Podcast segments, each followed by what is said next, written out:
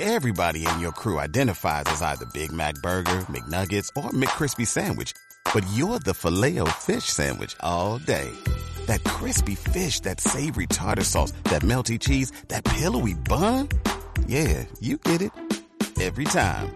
And if you love the filet of fish, right now you can catch two of the classics you love for just $6. Limited time only. Price and participation may vary. Cannot be combined with any other offer. Single item at regular price. Ba da ba ba ba. Uh oh. Here comes trouble. Hey, what's up? This is Tom Segura, and you're listening to Izzy Rock on the Tales from the Hard Side podcast. Hey, this is Brendan Walsh, and you're listening to Izzy Rock on Tales from the Hard Side. Here with my man Izzy motherfucking rock, so pay attention. Told you by Mad Flavor. So, check yourself before you wreck yourself. yourself, yourself, yourself. These are tales from the hard side, painted so vivid. Kicking real life stories, not woven or knitted. Izzy Rock brings that rawness to all who listen. Dropping heavy knowledge, knowledge, and sharing some wisdom. Going down that rough road only makes you tougher. It's a beautiful struggle, sometimes we suffer. Let the people know you aren't in this alone. This talk is deep, it cuts down to the bone. No fakeness here, this as real as it gets. Hazardous on the mic, kick it live and direct. Spread that vibe everywhere, all across the globe. The idea's real simple, there's no secret code. Reach out to the people, spread that positive energy. Cause we're all looking for a little bit of serenity. Whatever little part of this planet you live in, these tales from the hard side are now transmitting. Transmitting. transmitting. What's up, everybody? Welcome to episode 190 of Tales from the Hard Side. Uh, I want to thank you all for listening. Thank you all for downloading. Uh, however, you found the podcast, I appreciate it. Today, when it's released, is Tuesday, October 13th, 2015. This podcast is released every Tuesday, and it's been going since 2012. So we're almost at 200. So I have some, um, I've recorded some podcasts the past week, and I think we're going to end this series of podcasts uh, with some with some good episodes. Uh, in fact, I did one with my son Christian. Uh, we actually sat down and talked, and it was a real deep conversation. My 16 year old son Christian. But I want to just give you some updates and then talk about this podcast a little bit. Um, Gem City Podcast is rolling along. We're releasing three episodes a week. Mondays, Wednesdays, and Fridays. So if you guys are in the Dayton, Ohio area, please go check those out. Uh, we talk about it I mean, this episode, Ladyfest Dayton Part 2, uh, it was originally released on September 23rd, 2015, on the Gem City Podcast feed. But this was a podcast that I, I was a part of. Our friend Eric, who started the Gem City Podcast, was having some issues, and he is now on a walkabout. On August 29, 2015, at the old Yellow Cab building on 700 East 4th Street in Dayton, Ohio, I sat down and I pretty much did two hours of podcast. I did podcast with various people from around the area. It starts off with two ladies, Carol and Jessica, who are just festival goers. That was an interesting conversation. And then we talked to Jim Ingram and Chad Wells of the Cricket Bows. In fact, Jim Ingram is no longer the drummer of the Bows. They have split ways, friendly, and um, so that that was a good conversation. And then we have a graffiti artist named Courtney. Uh, her graffiti name is Clit, and we talked to her. I don't agree that graffiti artists should tag buildings with just their just their names. I have a different opinion when it comes to doing murals or doing it on buildings where you're allowed, but as a property owner, I wouldn't want somebody to come up and tag my house. And I think having certain tags, it doesn't make the city look good. So I don't agree with her tagging just random businesses, but uh, it was a good conversation anyway. I talked to Jeff Linder and JJ Phillips. They're a couple, and Jeff is uh, a member of the band Where the Nameless Dwell, and JJ Phillips is she's an author. She uh, she's a really cool person, and you guys can check that out. And then I talked to a gentleman named Matthew Adams of Dark Machine Nations. Hope to have him on at some point again. And then I talked to a couple people involved with Music Connection Dayton and W937 Dayton Radio, which you can stream online. I talked to Kim Weiss and Nathan Goff. Uh, that's how we end the podcast. And that was a really great conversation. I always enjoy talking to those uh, those people, the people that I talked to uh, today. Really, it was an excuse for me to sit down and talk to friends and catch up with some friends. Um, so I, I really enjoyed that if you guys would like to call the podcast and leave a voicemail, I haven't received one in quite a while, but if you want to call and leave a voicemail, you can call 937 265 2024. Uh, that would be awesome. And go to theizzyrock.com and actually give Tales from the Hardside podcast a like on Facebook.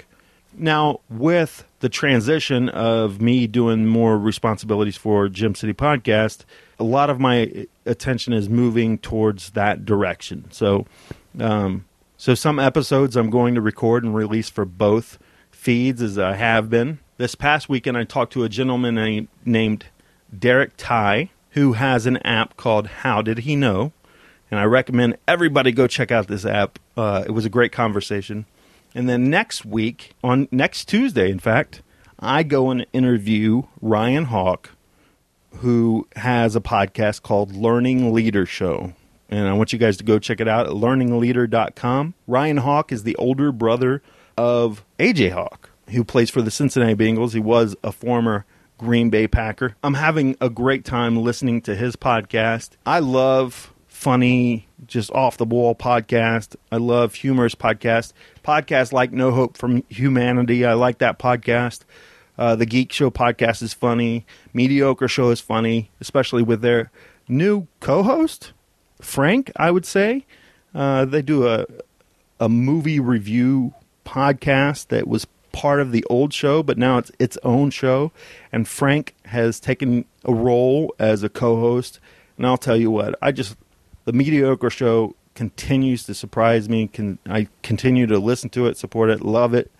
Um, and Frank is just one of those additions. But so I enjoy listening to comedic podcast and funny podcast and off the wall podcast, but I love intelligent, educational, learning podcast. Uh, one of my friends named Jason, who's been on the podcast before, turned me on to Tim Ferriss's podcast, which I've listened to him on the Joe Rogan experience, but I've never actually listened to his podcast until recently. Love that. Love uh, like I said, Ryan Hawk's podcast, Learning Leader Show. Love that. And I think that by mixing it up and having humorous, but also having educational and learning podcast, I think I really get a mix of hearing all these different opinions, all these different uh, beliefs in how to do things and how to live life and how to get along. And it really helps me grow as a human being. As a 42 year old man, when I was a kid, I thought people had it figured out by the time they were my age. And you get my age and you realize, oh, that's not true at all. You continue to keep learning, you continue to keep growing. Uh, just to give you an example, um, at my work, where I actually work to make money, I'm a blue collar guy. I work Monday through Friday and I work kind of a third shift position in minus 24 degrees okay? And I drive heavy machinery and we do a certain amount of moves per day on this on this heavy machinery and they started posting it in my break room. And I come in with three other guys in the morning. My numbers because they post them on this TV in the break room. My numbers are like 600 more than the person next person that comes in with me. And some of their other numbers are just they're horrible. I mean compared to wanting to get get done for the day and wanting to hurry up and and leave work because that's that's what I'm working for. I'm working to working against the eight hours. I want to get out of there on time and be able to get home and take care of some things that I I take care of.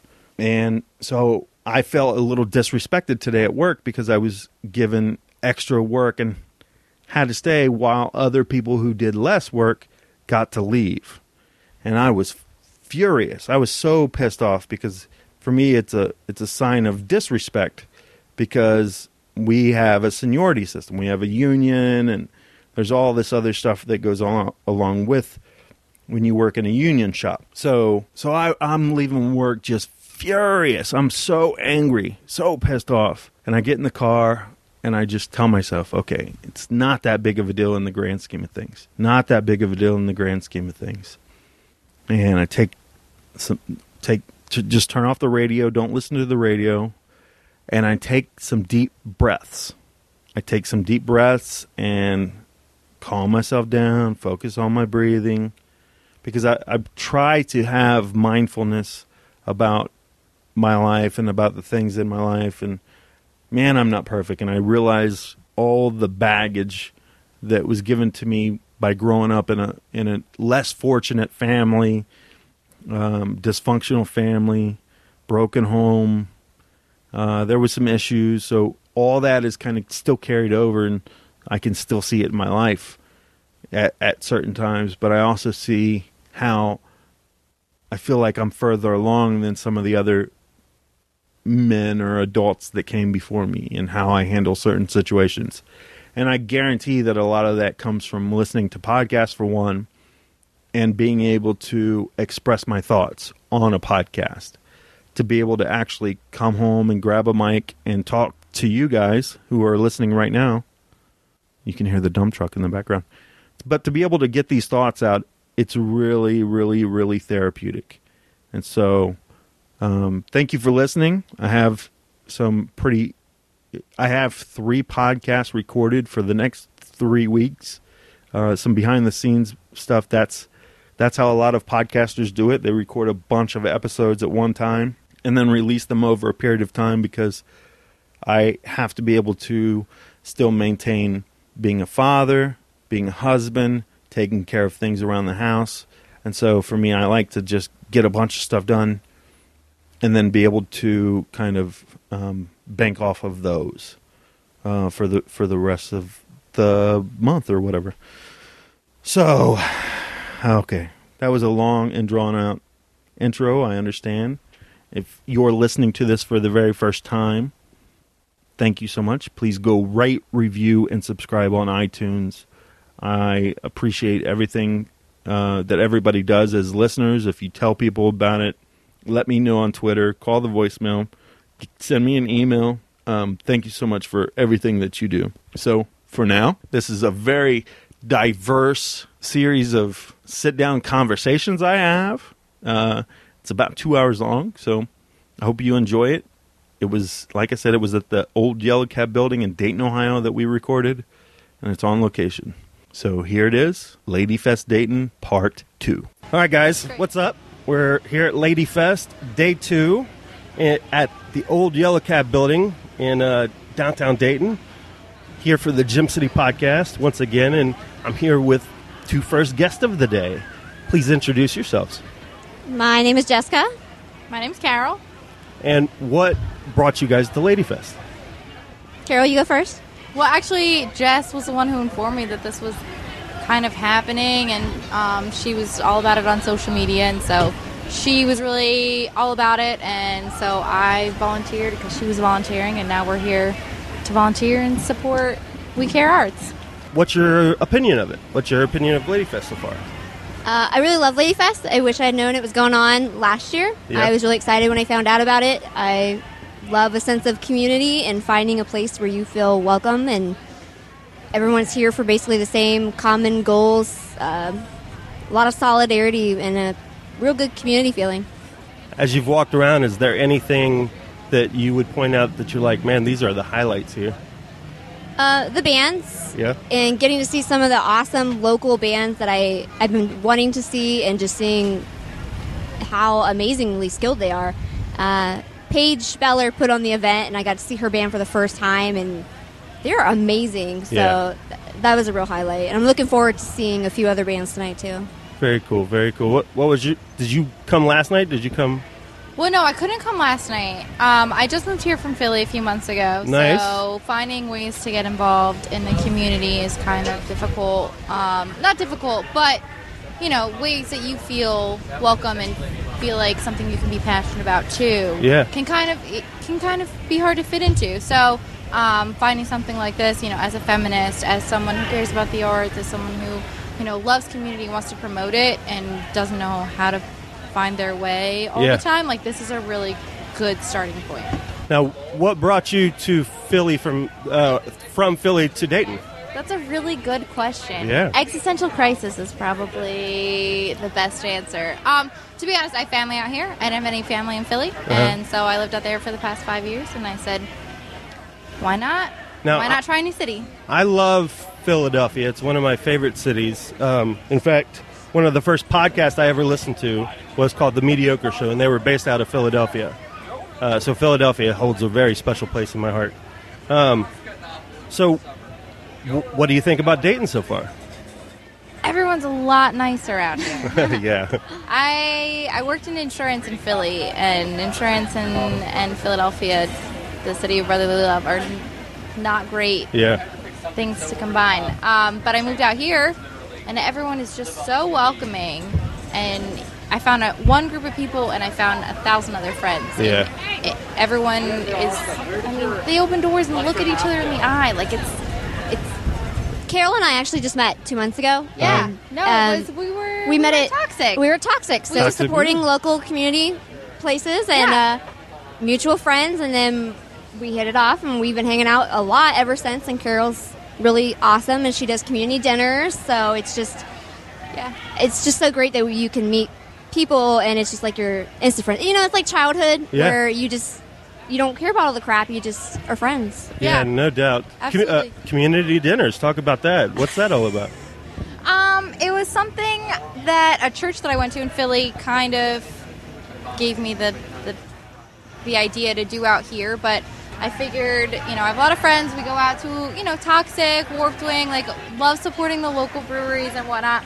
But um, I decided, why not just have a meal in my home and just invite uh, literally anybody? I met somebody in Toxic the night before, and I was like, hey, dude, Yeah. I'm I'm having a community dinner at my house tomorrow night. Um, you can come. Here's my address. And he showed up. That's it was so so, cool. cool. And he met a bunch of new people. And Jess was there. Her kids were there. They played with my niece and nephew. I didn't like, have to feed my kids that night. awesome. That's awesome. It was really cool because it's just you share a meal.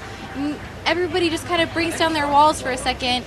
And I mean, I think I think 15 people came. Uh-huh. And I have a teeny tiny like little duplex in Kettering. It wasn't it wasn't anything extravagant. We had tacos, and everybody just you know met new people, and it was beautiful and just something I want to keep doing because it was awesome, and I, I loved it, and loved everybody who came. That's so cool. I think it's important to have community.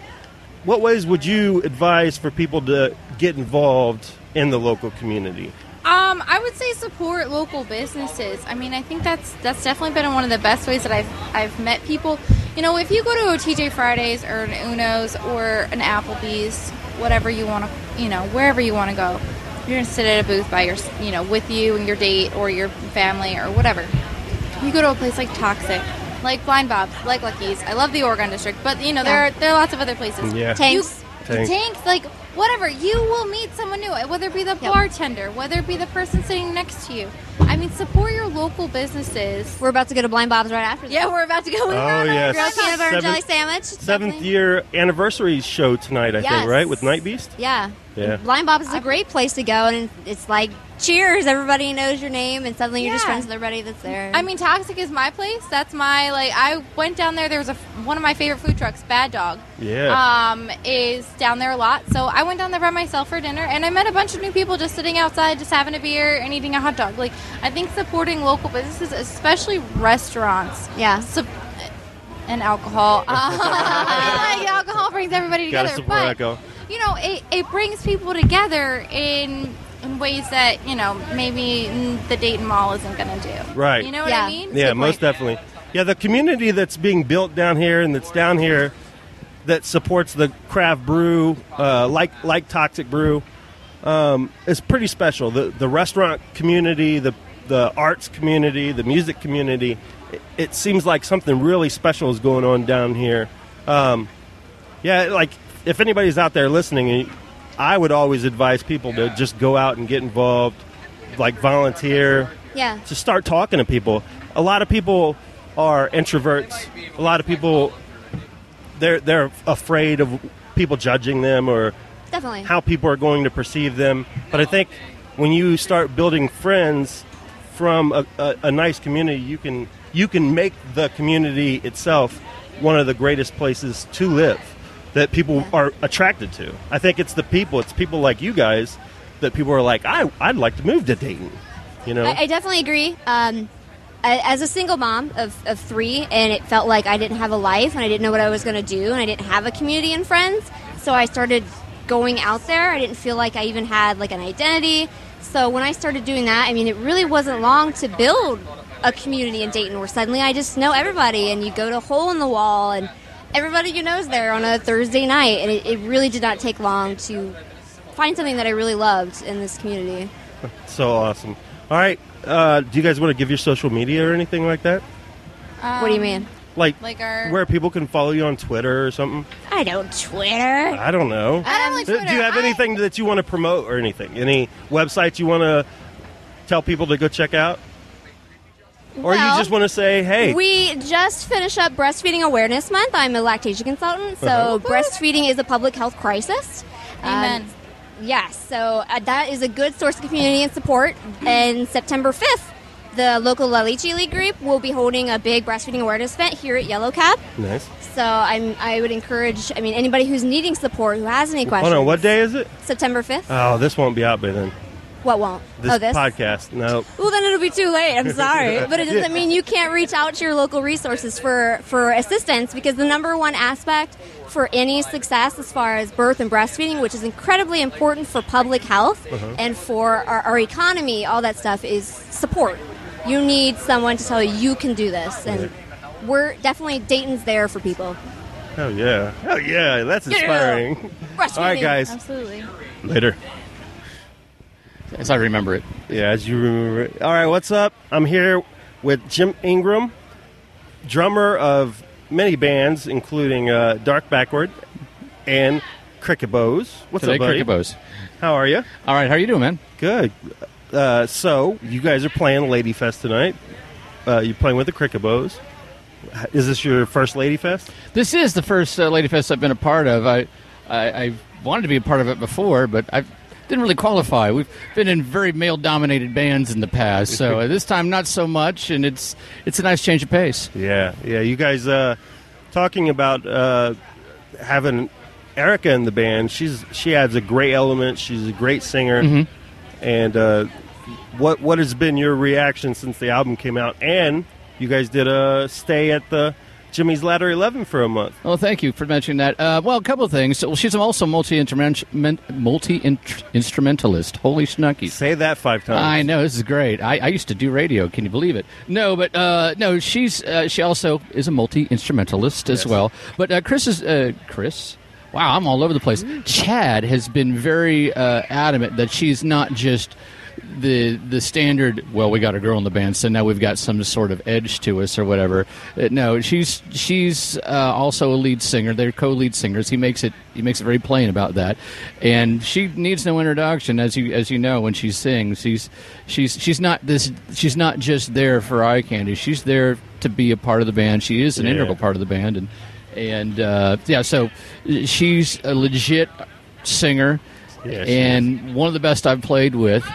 And so I'm, we're obviously she's. I'm, I'm glad to have her in the band. We're and like I said, she offers more than just her voice. Yeah. And uh, she's she's. I think she's going to put a little extra in it today, just because of the cause and the particular uh, particular uh, arena, shall we say? Um, and to your second point about uh, the the ladders, uh, Jimmy Ladder Eleven thing, that was a great time. Yeah. Um, we got a chance to experiment a little bit, and uh, you know, it, it kind of harkens back to the, the the 50s and 60s when bands would go to pubs and they'd just be the stay-in bands for a week or a month, and they'd play for a particular set of time. And so we got a chance to mess around with that. We had uh, um, uh, we had a few people working with us.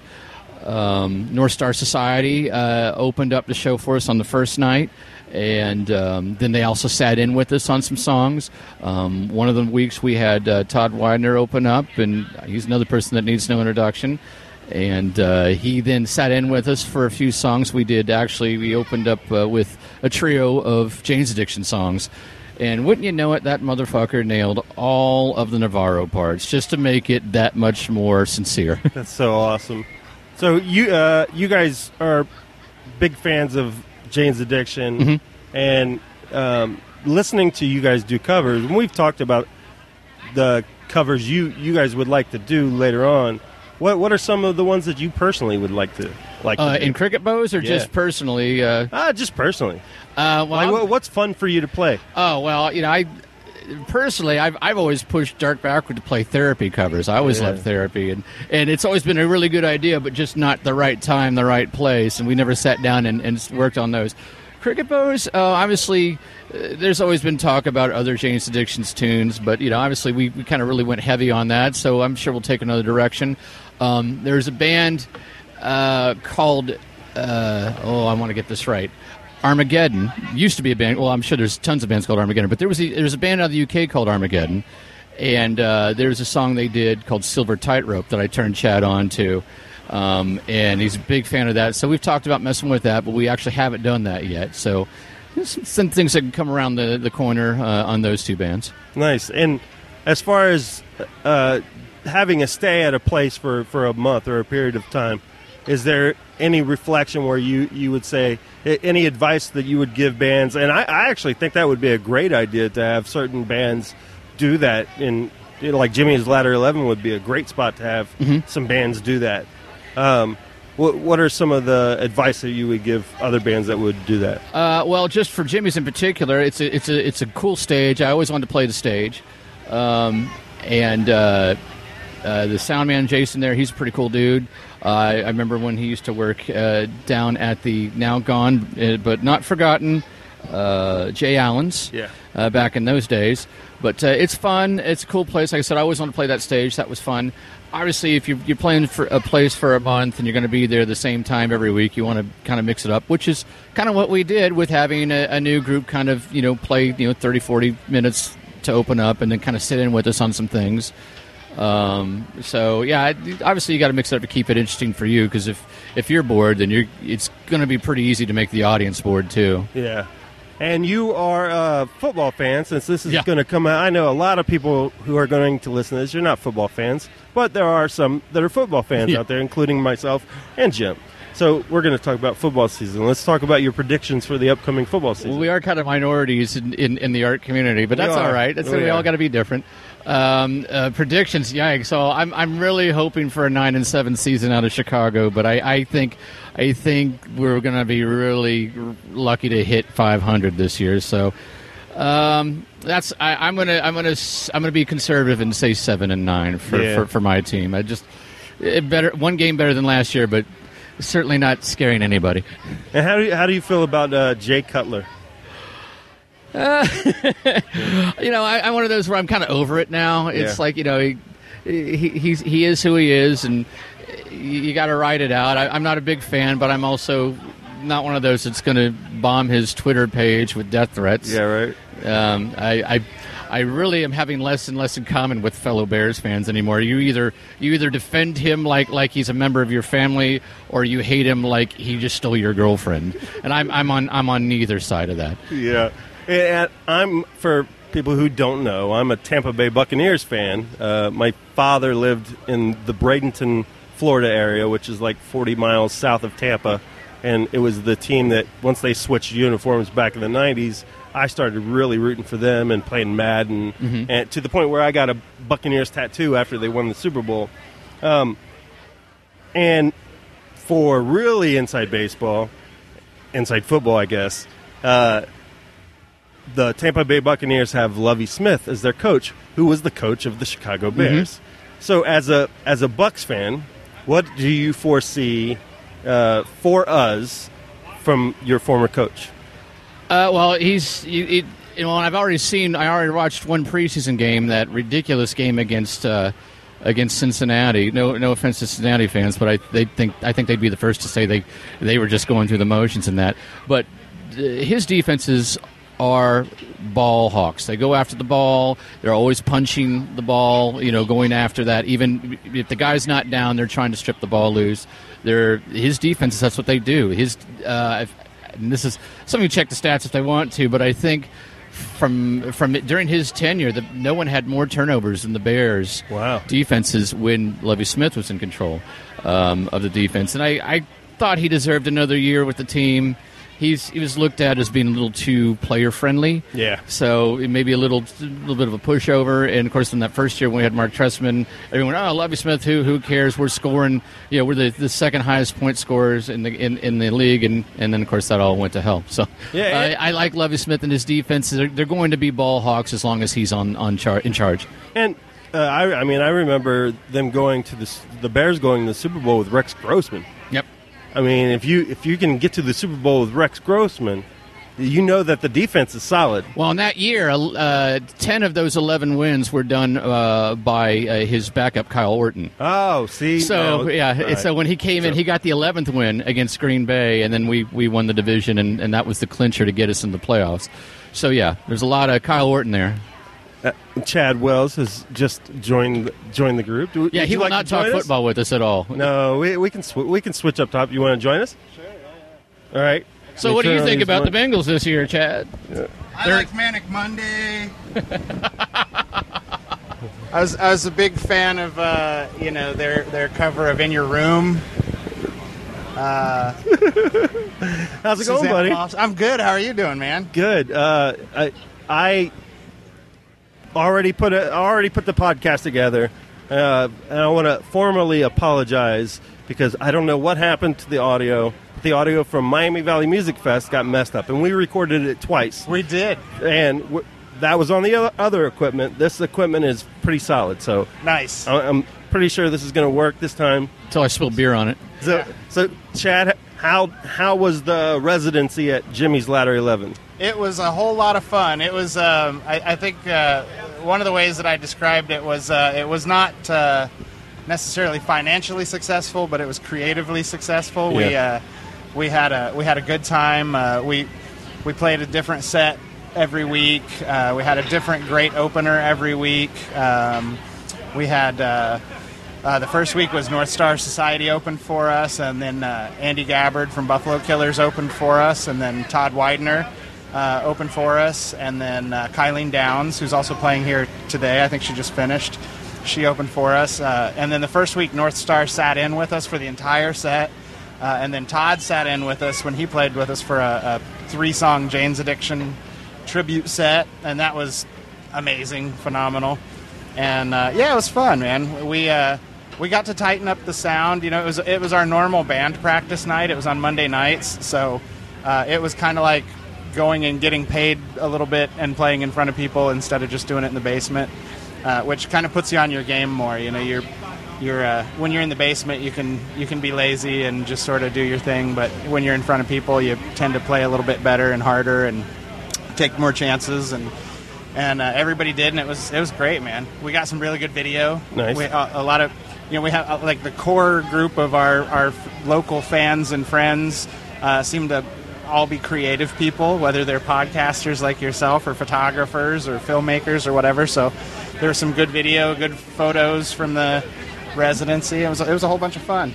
Nice, man. And what advice? Because I think it's a great idea. I think having having a band play in, in the same place one time each week kind of it, it adds an excitement, especially if you're really into that band.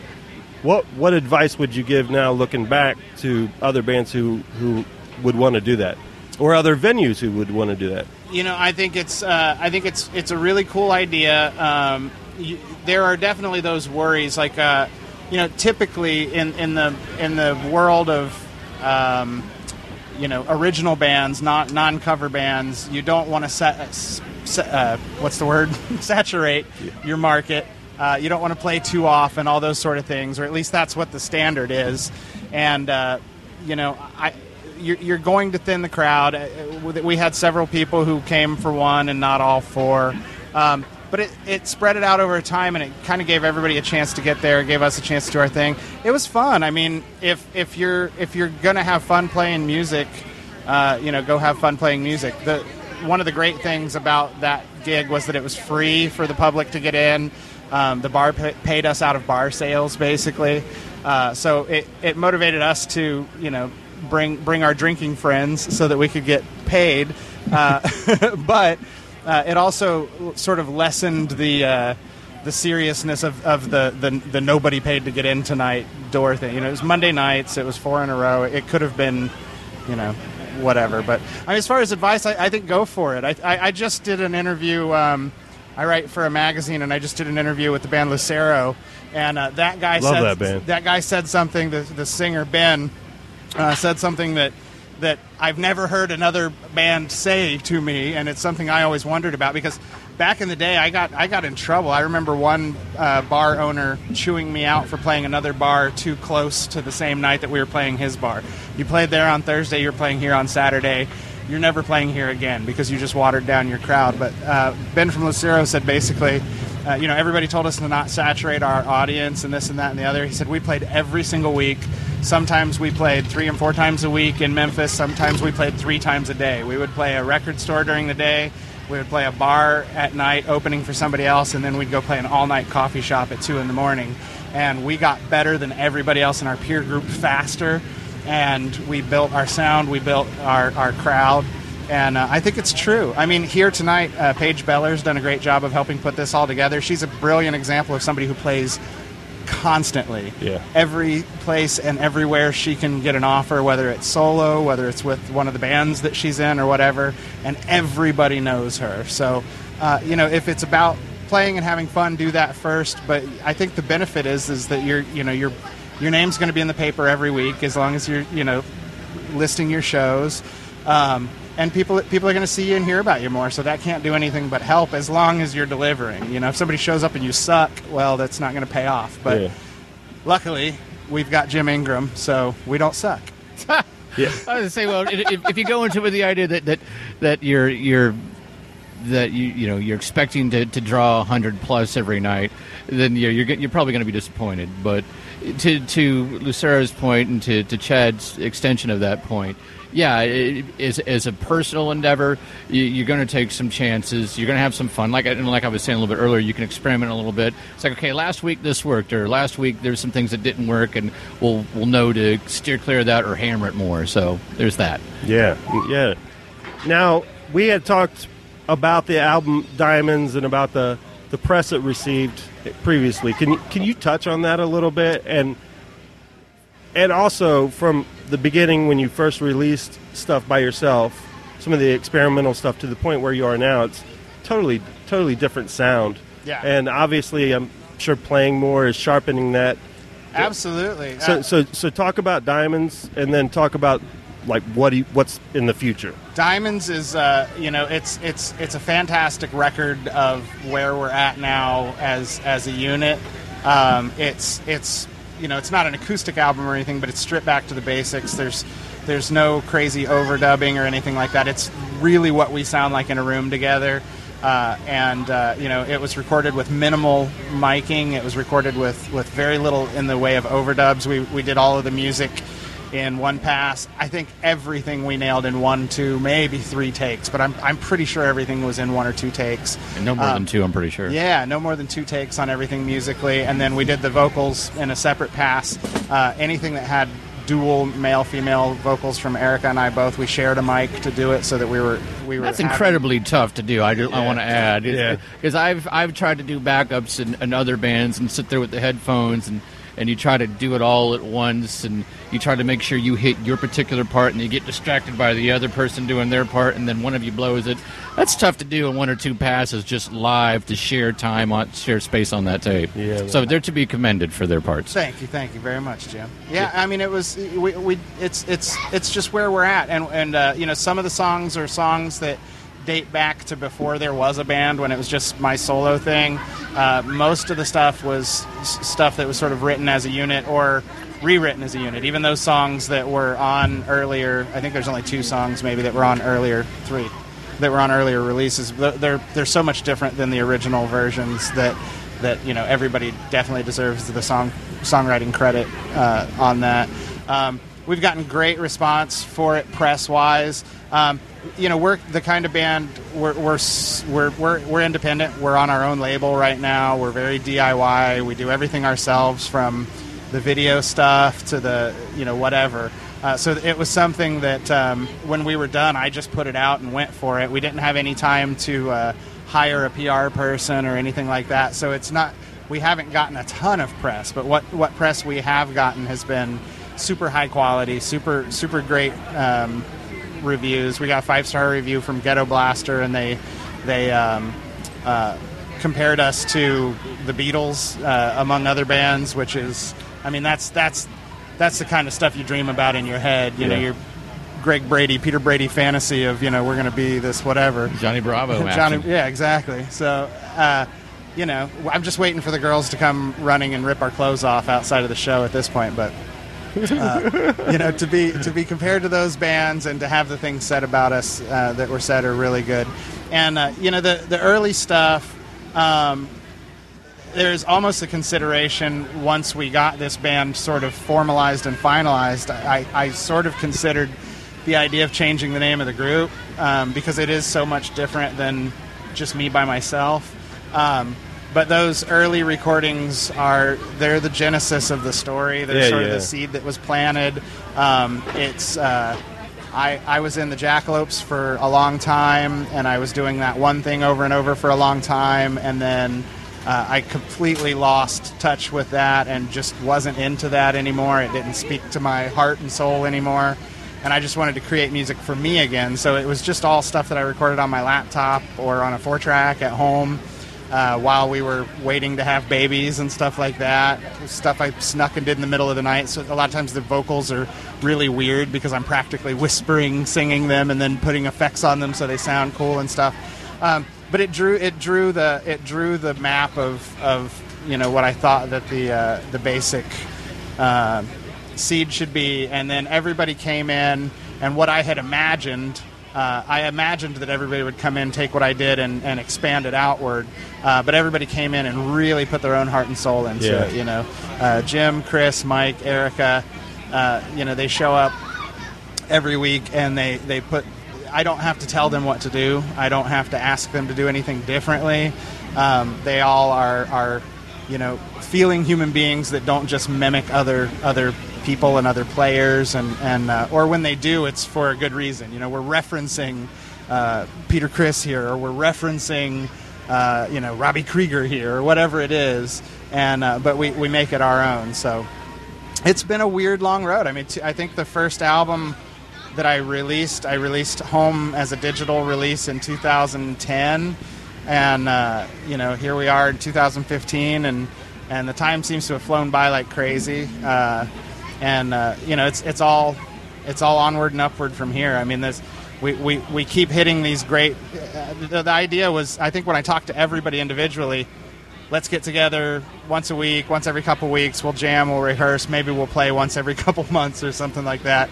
And now I'm taking all of their time with Cricket Bows more than they are in their other, uh, you know, bands and, and projects and things like that. But uh, it's just it's the nature of how things go when it when it's going well. We, we get to a certain point and you think, well, this is this is really nice, and this is where we are now as a local band, and and then you get asked to do something bigger, and you get asked to take on more, and we just keep doing it. Anything that we can take on, anything that we can do, uh, as long as it doesn't. Uh, put anybody's day job at risk or uh, you know make anybody's family suffer then we're we're taking all all uh, opportunities and, and running with it so Oh yeah, dude. we've got new stuff we've got some new songs written and uh, and I've got plenty of sort of beginning sketches of new things so in the fall we're going to be recording uh, with Zach Gabbard from Buffalo Killers at his studio uh, with him uh, and hopefully Andy having some hand in the production of that um, I don't know if we'll release that on a label or just do it ourselves again but you know there's something new around the corner you know every time we turn around so And uh, I haven't yet had the Buffalo Killers on, and uh, like their music. The more I look at it and the more I listen to it, you realize, I mean, they're songwriting geniuses. yeah I mean, I agree I mean, 100%. Like you, you turn me on to them, and then it's one of those things where you're like, you finally check out a band and you start like digging in. Man, it was all I was listening to for, for a little bit. those guys do what they do. It's in their blood. You know, their their dad's a musician. They grew up around music. It was very important to them. Um, you know, they had their punk rock bands and their garage bands like everybody else did, separate from each other. Andy and Zach in separate bands, and uh, at a certain point in time, Zach was doing fairly well in the sort of garage rock scene in Cincy, and uh, I think the the story basically is that he lost a guitar player in the Shams or something like that, and he realized that his little brother was as good or better than anybody else he had played with, so they got together. But I mean, their voices just mesh perfectly together, uh, and the songs just pour out of them. I mean, Andy, when Andy opened for us, he did. 80% of the set that he played, he had written, I think, that week prior. Oh, like, wow. It wasn't stuff that you had ever heard before anywhere. And, uh, you the know, kind type of guy you hate. right you know like he just shits this stuff out like it's no big whoop but uh you know it, and it's uh but, uh, but I think our band works the same way. We we just it's we have this stuff inside of us. We're not sitting down and in the Jackalopes there was a certain amount of ease that I had with writing certain things, but there was also um, sort of a, a pre-structural framework in place. We are basing everything we do on the Ramones, Misfits, Motorhead. That's it. Anything beyond that is is sort of off limits. It's got to be uh, down picked fast guitar. It's got to be you know. And I would try and squeeze in little psychedelic moments here and there, but it, it had to be it had to be a thing. And with Cricket Bows, it's it's just whatever we're we're feeling at the moment. So. Uh, and, and same thing for Buffalo Killers. You can hear those guys progress album to album, and it, and it, and, and though the sound is those guys making music together, it's every album changes. Every album has a different arc to it. You can hear that, you know, this album has more minor key stuff. It's a little sadder. The next album is a little bit more upbeat. It's more happy. You can tell what's sort of going on in their lives and what's important to them. And the songs aren't about just cliche shit. You know, it's not. Uh, she did this to me, so I blah blah blah whatever, and girl, you look good in them jeans or whatever. It's like they're singing songs about their wives and their kids and their day to day stuff and, and and things that they that are important to them that are not just um, you know topical you know news stories. Like a lot of bands just sort of sit down and write about you know. Like I don't, I I love a lot of '80s and '70s punk rock, but I really don't know shit about Margaret Thatcher or Ronald Reagan in that way. You know what I mean? right. Like I was a little kid when that was happening, or it was in a different country, and I just didn't care. Like I like it because it was fast and whatever. But my favorite bands and musicians speak to some personal uh, thing. So it- that's almost timeless. yeah, I mean it's I mean any kind of personal issue like that that's real and true, it is going to be timeless. Yeah. It's going to be completely, um, uh, you know, it, it's going to last. You know, the the Beatles weren't uh, the Beatles weren't tapping into. Uh, the, the, the, the, the zeitgeist of the culture that they were in, they were creating it. You know, uh, those guys all talked uh, in interviews, they would say things like fab gear, whatever, and it was all the silly language of their day. But that wasn't in the song. You know what I mean? Like that. The, that's that's not the place for that. Yeah. Uh, because they wanted that stuff to be timeless. They wanted it to last. They were inspired by things that were 10 and 20 years older than they were, in the same way that we're inspired by things that are 10, 20, 30, 40 years older than we are. So. Well, there's something to be said too for how you do it. There's that whole cliche of like in Hollywood, everything's been done, the, the buddy comedy and all this stuff. Everything's been done, but how do you do it? How do you tell that story? What Yeah. makes it so that it speaks to someone? You know, like even if it is something cliche like a breakup song, how do you do it where it actually gets right to somebody in a way that that you know somebody like Maroon Five would would do it? Like, well, I'm not listening to that crap, but I will listen to the same damn story told through this person. Yeah. Yeah, yeah, no doubt. Absolutely.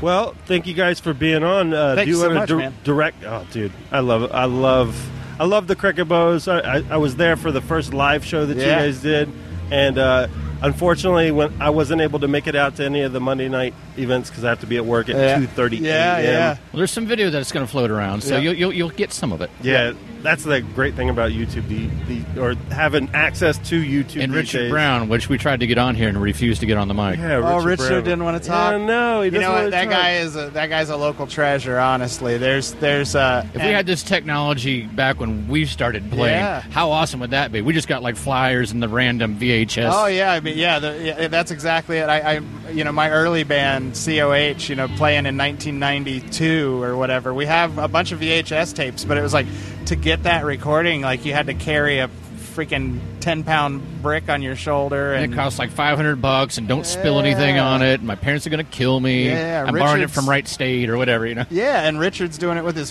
phone. Yeah, right. You know, and it looks great. It's and it and it gets the job done. You know, Does. he knows where to stand and and how to be very very still. Yeah. and he enjoys music on a level that's like um, So, like in the punk rock scene or the heavy metal scene, there's probably a cat that's similar that's running around and like taking videotape of everybody Yeah. or whatever, wh- whatever it is. But like, man, Richard's at all those shows. He's Richard's at, like- completist. he's Yeah. the, at the country show. He's Yeah. at the hip hop show. He's at the rock and roll show. He's at the acoustic shit in the park. Like, that guy is hungry for good music.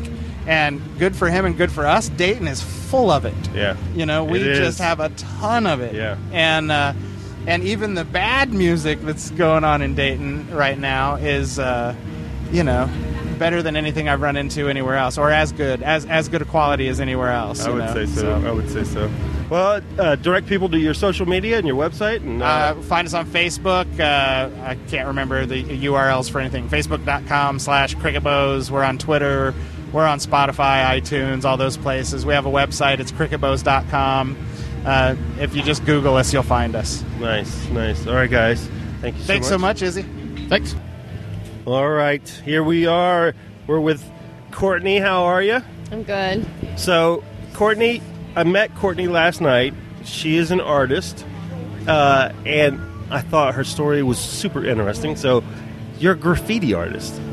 Yes, sir. So, talk about that. What what uh, what Well, what started um, you wanting to do graffiti? I've been doing it since I was like 15, just riding around on my bike, writing on stuff by myself, just for fun, because I thought it was fun. And uh, I joined the military. I stopped doing it for a while, and then I came when I got out. I started again. I did it for a while until I got caught about a year ago by the Dayton Graffiti Task Force. Um, So on- there's a Dayton graffiti task force. yeah, they suck. Talk about them a little bit. Uh, they pretty much like take pictures of everybody's graffiti and try to keep tabs and figure out who's who. And just their main goal is to catch graffiti artists and to also buff graffiti. Yeah. So what what was what what was the catalyst that got you caught? How'd you get caught? Um, well, it all started at Chris's bandbox, and um, I started writing on stuff around that area and went down Third Street. I was with my friend who was not a graffiti artist and turned out to be a really shitty lookout.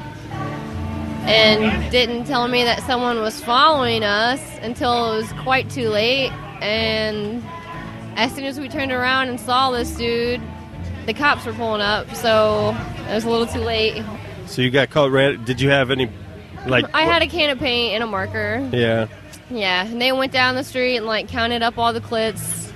There was like 15 of them. So. Hold on, and she did just say that. Talk, talk about that. That is Uh, your that is your uh, graffiti name, right? yes, I write clit. Yes, it's a body part, people. It's a body part. All right, so so when you got caught, so what what happens when somebody gets caught doing that? Well, they wanted to like talk some shit to me, ask me why I was doing it, blah blah blah. They arrested me, took me to jail. I was there for three days. Whoa, three days. Um, I had my first court appearance. They made my bail like fifteen thousand dollars. What? They charged me. They gave me fifteen charges. Yeah. They what? Oh my goodness! So how long? How how how long were you on probation? Uh, for a year. I was on house arrest for 30 days. I got 600 hours of community service. Whoa! Yeah. Non-violent crime. All right, but so let's. So obviously you have a creative spirit. You want to create. So after you got caught, what? So how are you fulfilling that creative spirit now? I saw you had something something up here.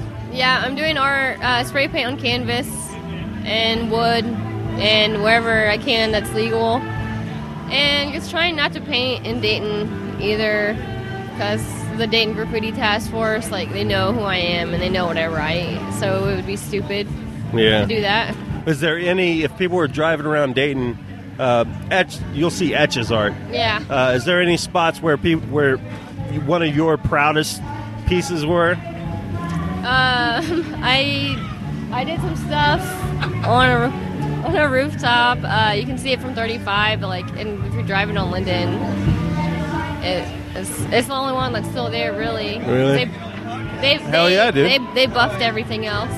Uh, hold on, it's off right now. Hold on. What's up, dude? Yeah, you're on. Hello? Oh, hold on. Do it again. Hello. Yeah, you got it. Backstabbith's manager here. Oh, you're, Backstabbith. you're- dude. I wish we had manager. Wish we had a seat for you. They took our seats. It's all right. Backstabbith's manager here. You know, we had a big show last night, Rockstar Arena. It was a big thing, big deal. Now, do you, do you guys know rocked each other? out. Huh? Do you guys know? Okay. Yeah, we're friends. Yeah. All right. It's all my friend John. What's up, John? the man has, uh, yeah, what was the shop? He used to have the uh, cycle shop. He does graffiti. But anyway. You, hold on. You do graffiti too? No, no, not at all. yeah, I don't, I don't. You know, but you manage Backstabbith? Yeah, I'm just, yeah, you know, it's Black Sabbath tribute band, so. Yeah, buddy. You know, Dayton's Finest. We're having a podcast coming out as well. Nice. It's called Dayton's Finest. Be coming out, so it'll be a big deal. But we're gonna, you know, definitely try to link up with you guys. Yeah, man. Pretty Uh, cool. Hold on. You do a podcast? Yeah, we're gonna have. It's called Dayton's Finest. Is is it It's on me. iTunes? No, it's uh, it's actually we're not sure exactly what we're gonna put it on yet, but it's gonna be uh, basically talking about what's going on in Dayton, just kind of like this in a way, you know, Sure. but the music scene downtown in the Oregon district and uh, everything that's going on art culturally, you know, just shit like that all around Dayton area, not just Dayton. But Has it started yet? no, it will be out shortly though. Nice. Me, John Lakes, John Dad. That's his last name, Dad. Nice. Very nice. Very nice.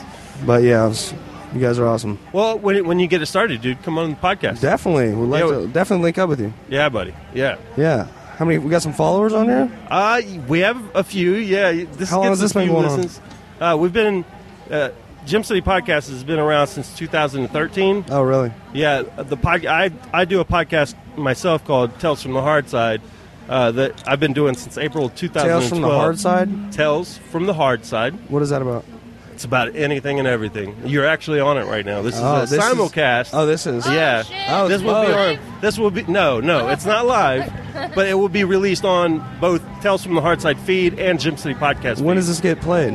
Um, we usually for Gem City Podcast, we're usually about a month out from when we record to when we release. About a month. Yeah, we're we're, we're currently booking for January. We record every other Sunday above uh, Folio Design House. Uh, it's it's been pretty cool, man. Uh, I will definitely talk to you talk to you about it and uh, help- Surely. uh, like if you guys need anything. Yeah, yeah, you know, Grand Mammoth, other shows, Blind Bob's last night, big shows. You know, we're just gonna go talk about what's going on in Oregon, what's going on, and everything. Link up with you guys, you know, talk yeah, up, dude. bro styles. I'm I'm d- I'm down for sure. I'm down for sure. It's cool. Um, so what uh so what's upcoming for Back Sabbath? Uh, we're not really sure. It's more or less this podcast. We're gonna, you know, they had a couple shows, but you know, we're uh, depending on when the shows. We were actually gonna do a strip club show. Nice. Where? At Plush, uh, where it was all Back Sabbath for 30 minutes, and then we get off for 30, and uh, while the strippers dance on stage. Yeah, What did that place used to be? it used to be Hold. Dayton, Dayton talk into the Gold. Oh yeah. Dayton Gold, something like that. No, no. Oh, Dream Divas. Yeah, That's what it was. yeah. It was Dream Divas.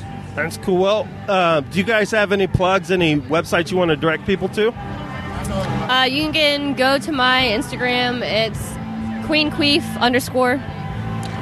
Uh, I don't have Facebook. Do you have anything. Twitter? I have nothing. I also have Facebook. Uh, does Backstabbath have a website? Yes, Backstabbath has a Facebook. Uh, you know, you can check us out. Facebook You know. page. Very nice. But yeah, I'm off Give the them grid, a bro. like. Nice, brother. All right. Well, you, when you, when you start the podcast, you got to get on the grid and promote Definitely, definitely. This is my first time ever being on the radio, bro style. So, it. Nice, man. All right, guys. Uh, we'll see you later. yeah, All right. Bye. that's it. All right, guys. What's up? I'm here with podcast guest, former podcast guest uh, from uh, Where the Nameless Dwell, Jeff Linder. What's up, dude? I'm just here enjoying Ladyfest with a few friends and uh, a couple other artists. Very nice. Do you, uh, do you guys want to introduce yourselves? Hi, my name is Landon. Ni- Hi, Landon. Nice to meet you. Nice to meet you too. Say hello, Camber. Hi. And I'm standing here next to local uh, horror fiction writer JJ Phillips. Very nice. Hello. Now, what uh, what brought you out to Ladyfest? I just came to uh, help support Ladyfest, the whole cause. Uh, it's a really good cause, uh, giving back to the community and uh, showcases some of the uh, local female talent. Very nice. Very nice. Now, what had, did, were you here last night? Uh, no, actually, I, I had a bunch of stuff to do last night, and uh, I was out of town. But I wanted to make both nights, but I figured if I missed last night, I was going to stay here for the whole night. Yeah, th- yeah. It was it was pretty it was pretty awesome. Is there any anything any highlights you're looking for today? Uh, well, a lot of the artwork I've seen inside, uh, friends of mine have done. I come here to support uh, Mary Catherine of Clash, and of course Paige, because everyone in Dayton loves Paige Beller. That's right. She's awesome. And uh, so you're a horror fiction writer? That is correct. What uh, is it? Can you uh, have a website or anything people can go check it out? Yep, I have a website. What, what's the website? I know because I pay for it. um, it's jjphillips.com with one L. So it's J J P H I L I P S Dot com. dot com. Oh, and where uh, is uh, can people find your stuff on like Amazon, places like that? Absolutely not. Um, I don't want to give them 42%. Yeah, right. yeah, it was like 42 or was it 52 or something like that? Yeah? It's crazy, yeah. So what what started you out as uh, being a horror writer? Um, really, it was actually started out as a form of self therapy. Uh huh. Um, let's just say um, I used it to basically deal with some things that were going on in my life, Yeah. and um, basically that's how it really came about. Um, I don't know really, other than to tell you it was therapy. Nice, nice. Now what uh what what kind of horror? Because horror is such a wide genre. Sociological horror fiction. So basically, it's the idea of the nightmare next door. Do you really ever actually know anybody? Because you really only know what someone's willing to tell you. Right on, right on.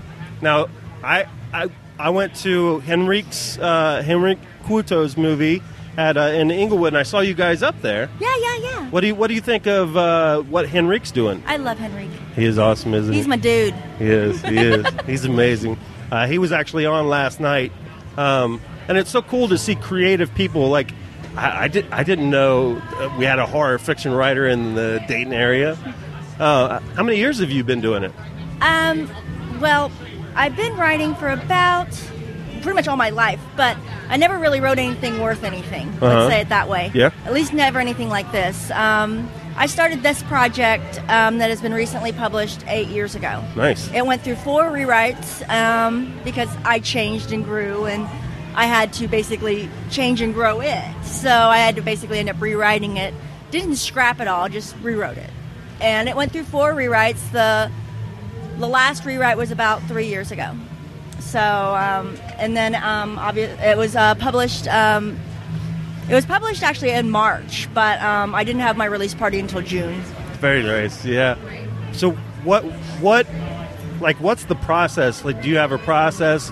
Uh, Because I know a lot of people they can get writer's block and uh, that I've heard that ways to uh, attack that is that you you just write you you write no matter what's on your mind. You just start writing. What's your Um, process? A lot of times people say that, that that's probably a good thing. Um, I I pretty much just go with it. Like Uh-huh. I'll sit down and I'll just start writing something, and it may even start out as a journal entry, even sometimes. Yeah. And then um, I might take, and then by the time I'm done, I'll realize that you know this is not a journal entry, and I'll take whatever I want from it, and then I'll start I'll start creating things. Um, this particular work started um, with the idea of a cake. Okay. So um, that's basically how that started. Very cool. Very cool. So um so how how like how much do you have out? Do you have uh, One book. one book? I um yeah, I have one book out and it's actually available and it's on my website. And you can also buy it from me in person. And Oh. if you buy it from me in person, I give you a five dollar discount because I'm nice like that. There you go. There you go. Um, well, can you direct people uh, where they can find it locally? Is there any place people can Oh yeah, um, actually Mary Catherine at Clash Yep. has uh, copies available on hand Oh, that's awesome. as well, and they are for the in person price. Nice, nice. Yeah, and Clash, Clash is a great. Yeah, well, let's talk about that a, a little bit. In fact, I, I'm not sure if they've actually been on the podcast before, but that's a great way for local artists to be able to uh, sell their stuff and, and put it out to the community.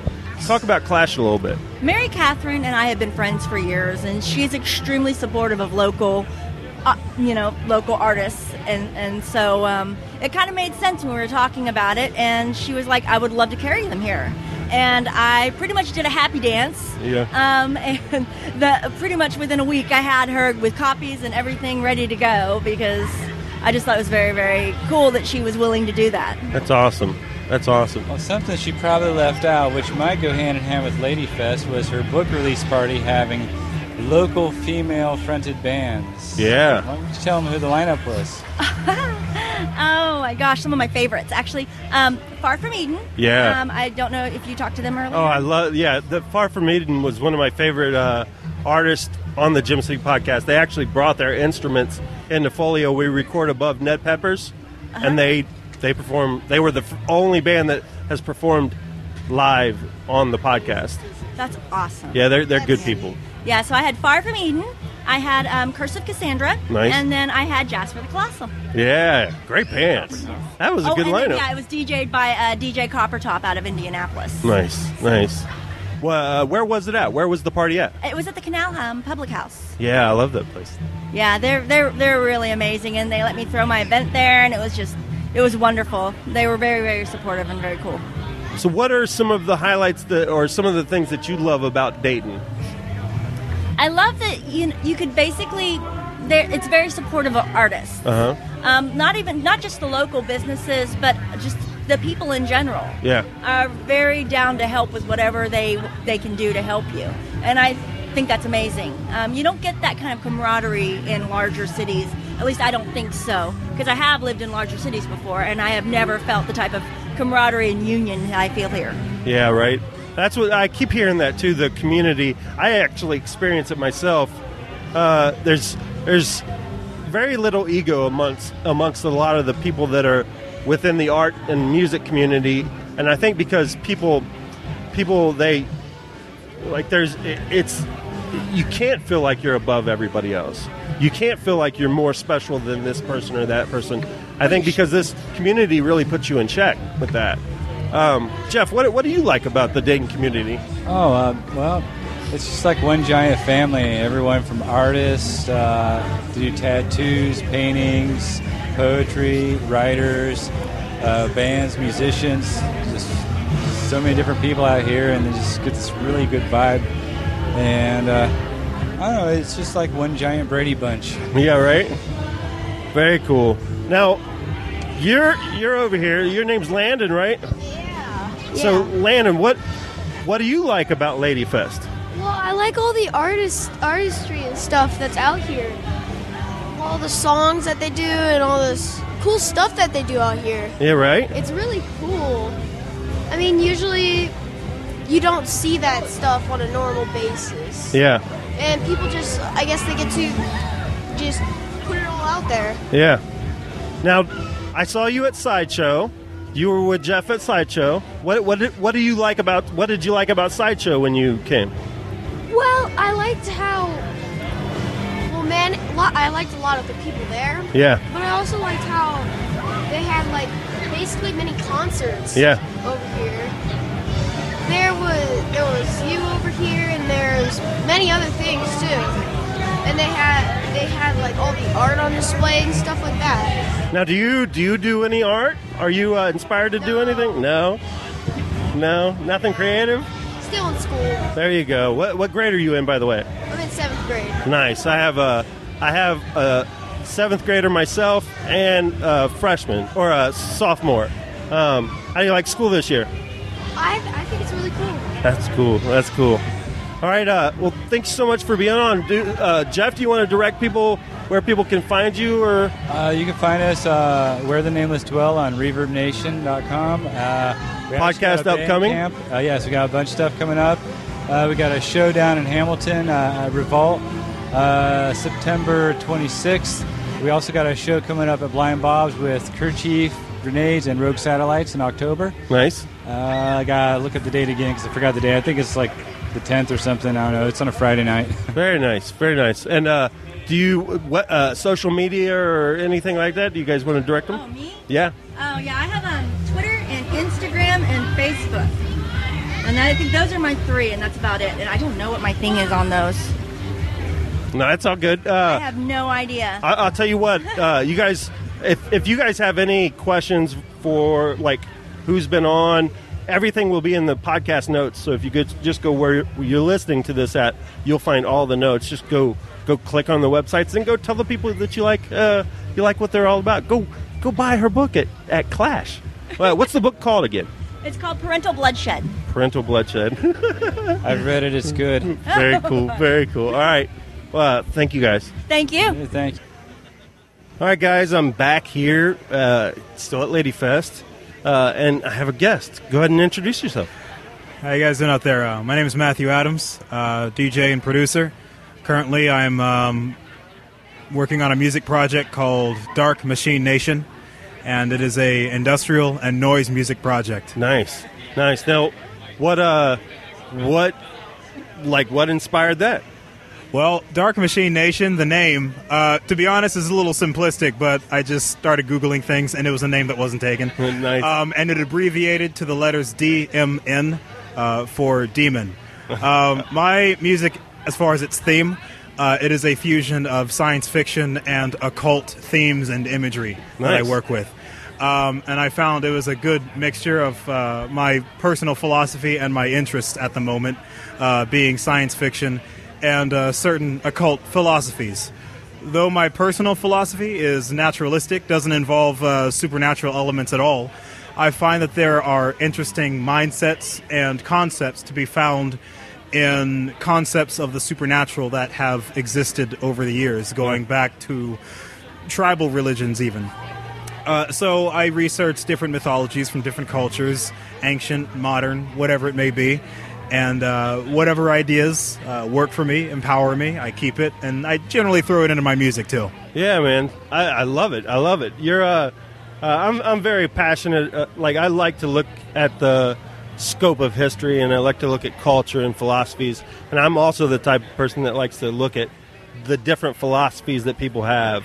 And um, it's interesting that, like, the occult philosophy now with the internet seems to uh, be gaining more attention and more awareness instead of just being some uh, stereotype or some preconceived notion about what this what this is. Like Right. you realize things are a little bit more deeper than that. What what what drew you to get into these uh, these interesting topics? Um, I was um, actually raised very religious, uh, and I I don't regret that. I think it gave me a good uh, moral basis, even if it was a little restrictive. Yeah. What what Um, religion? but I'm sorry. What? What religion? Oh, actually, um, I was uh, Seventh Day Adventist Christian when I Okay. grew up. Um, and I have very many friends who are still in the church, and I have some friends who are uh, still believers, you could say, but they're not involved in any church. They just kind of find their own spiritual basis and work from there. Um, I respect either one because I respect the power of people's faith. Yeah. Um, as I began to search out my own beliefs, um, eliminating this and that, you know, the, the old concepts of prayer, old concepts of uh, what I was taught about God and creation and the universe and where we go when we die, one place or another. You know what I mean, things like that. Um, my philosophy started charging fast towards cutting this out and cutting that out, and that's a lie, and that's a lie, and that's not real, and this other thing's not real. And to a certain extent, I found that I was actually, uh, in some cases, losing more than I was gaining because uh, the magic was gone, the intrigue was gone, the uh, symbols were gone, the power of the myth and the stories were gone. I started bringing some of that back um, as years and years ago, even when I was religious, I remembered I had kind of an affinity for uh, satanic symbols at a certain point. I never told anyone this, but um, I just liked the symbols. Yeah. In more recent years, I began to research what they meant, and I found the symbols themselves don't necessarily rec- represent a sort of destructive evil as I was taught before. Um, overall, uh, many occult symbols actually represent a sort of balance in the universe um, and a sort of power representing uh, uh, some basis in human nature or uh, nature itself in general.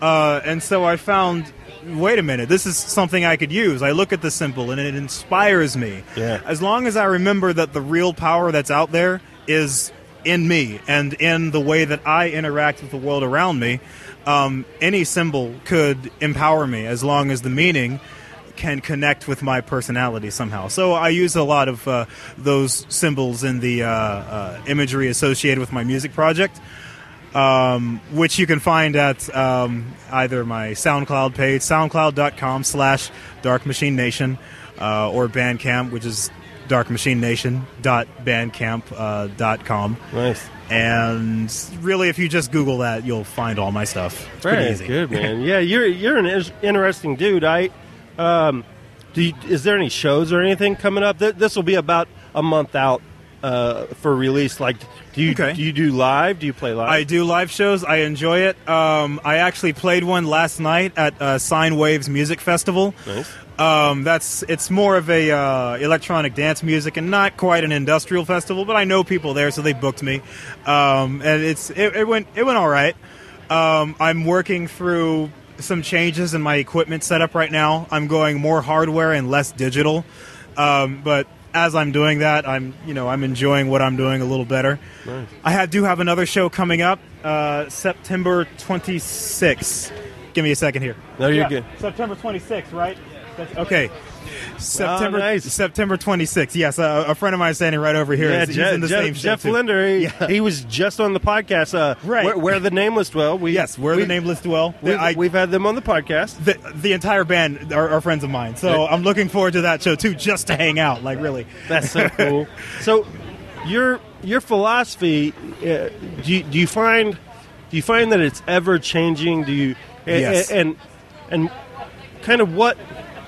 Uh, man, it, there's so much to delve into. uh, you know, I, I find I find somebody like yourself very interesting who really takes a peek back in history to instead of just taking things at face value. You really you seem like you do the research on w- the Yeah. history of how things started.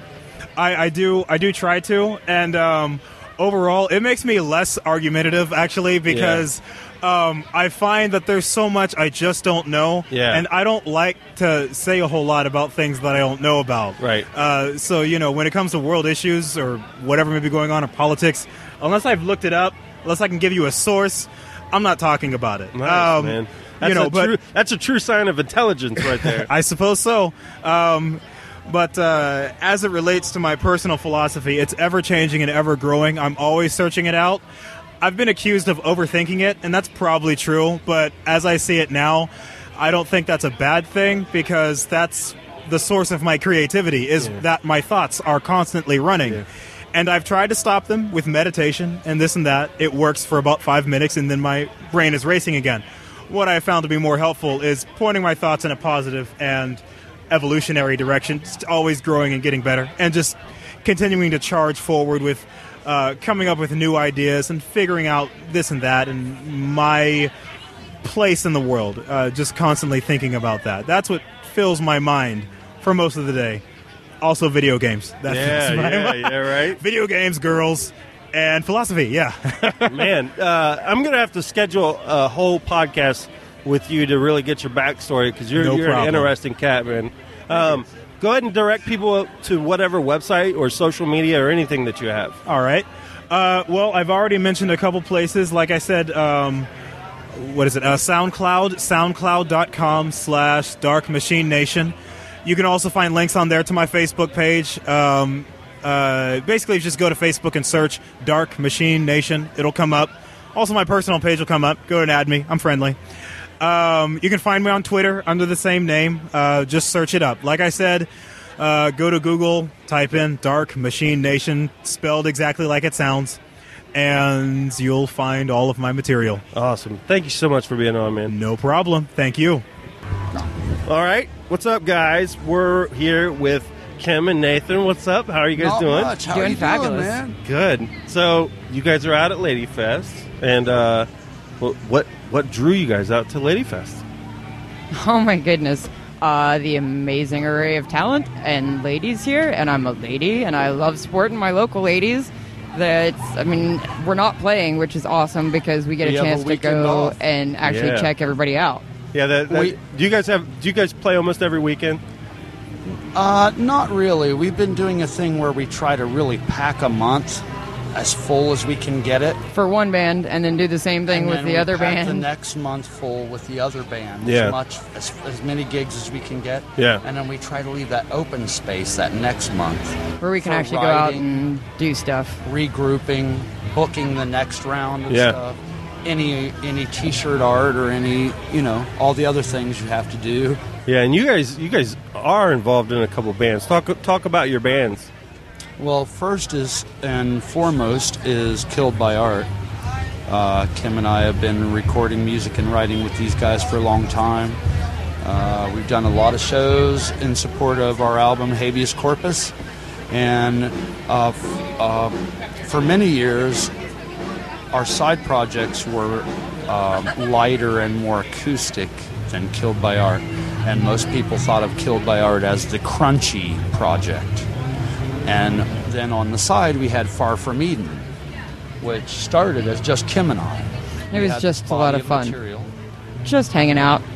Yeah, it was like bonfire songs and covers and acoustic material that we knew that we'd pull out at a party or a, a open mic night or something, and we started doing that as an actual act. Yeah. And it has grown. Yeah, it's totally different now. Yeah. You know, we've added some talented musicians on our rhythm section, and Every time you add somebody new, you're adding in this whole new chemistry. It becomes its own. It come, becomes a totally different thing. Yeah. It just can't. If if you let it, if you do what is supposed to happen, which is to really incorporate somebody into your group, that uh, you just can't help but create something new. And each piece has been really interesting. I, I the highlight of my time doing Gem City podcast storyteller episodes, which if you guys don't know what a, the storyteller episodes are, if this is your first time listening, we we kind of go in and I have a set outline that the artist uh, follow, and then they talk about three of their songs that I'll add later on as MP3s, and then I edit all together. Well, you guys threw, threw a wrench in that whole situation. you guys actually brought your instruments to Folio Design House where we that was a recorded. great day. Dude, you guys like were giving me chills by when you were playing. well, you'd never heard the stuff before. Either No. at that point. So No. but the live performance always brings something different. Yeah. Um, it, having been doing my radio station now, which is W937 Dayton Radio, Yeah, we, I definitely doing- want to dig into that here in a minute. we're doing all local stuff, but that really helps because it uh, it's a way for you to become familiar with an artist without having necessarily any real commitment, um, Mm-hmm. Yeah, which is the songs a liberating. couple times As a listener, Yeah. you get to actually just critique it however you want in your mind. Uh, and you but can seek it out or not And at that- your own discretion. Yep. and that does a really it has its own unique purpose but there's something about a live performance that just you know we've listened to mariah haven for example and we heard her here last night and we saw her here perform last night and i have played that for nate a couple of times and i'm into it i'm like yeah, she is so awesome and he's like oh i'm not really sure you know like i like It's i like okay. it but but then when we It's came okay. last night and he heard, saw her perform it has it's this a energy whole different and it, it's, it's its like- own creation. It's Yeah. energy. He's totally Yeah. sold now. You He's know, like, uh, yeah. That's the difference between live energy. I'm glad you had some chills when we played. You Yeah, I know, did. Because we were in we were in alpha wave. Mode, Yeah. You know. Yeah. Uh, So what you're saying about doing that live performance in the studio, it, it's a connection. It's It's apples this- and oranges. if an artist is doing it right when they do it live, they're giving you them a little bit of themselves. Yeah. And it, when you make that kind of connection with somebody, it's just it's unreal. There's nothing quite like that. Yeah, you're right. But right. I think recorded music is a way to figure out what you want to seek out live. Yeah. You hear a vibe. Wow, if I like this canned on a disc. Yeah. Wow. Well, well, let's see what kind of energy this guy's putting off the stage. Then Yeah. you start looking up their page and where are they next. I want to see what this person looks like. Yeah, right. Because that voice. you Yeah. know, that's cool. That's a tool of, of recorded music, but it doesn't replace the spontaneous art that happens when you're in the room. Yeah. And something happens, and it's gone. Yeah, that's it. That's it's just it. That it's just memories at that yeah, point. that happened. It's like a picture of a great party. Yeah. You know what I mean? Yeah. If you were standing there and those vibrations were actually going through your body, it's it's a different energy. Yeah, right. Do you, um, what, like, what what inspires you guys as far as like writing or creating music currently? Like, what, what what's what's in your rotation? What, what philosophies in life are you are you digging that you're like, I want to take this in, I want to pull this in. Well, Nate's tends to be the main lyricist uh, for most of our music, so I would have to let him handle uh, explaining his own lyrics, even though I'm the one singing them. I have my own perspective, and that's the cool thing about music is you can get your own perspective. But it'd be better if he explained. Well, well, as far as content goes, usually Kim and I agree on a general feeling of a piece of music that Yeah. I've written. You know, I'm playing something on guitar, and This I make one a feels few lonely loops and- just so I can work out the sections, and I just play them in a loop. And then we talk about what kind of what kind of emotion does this sound like to you?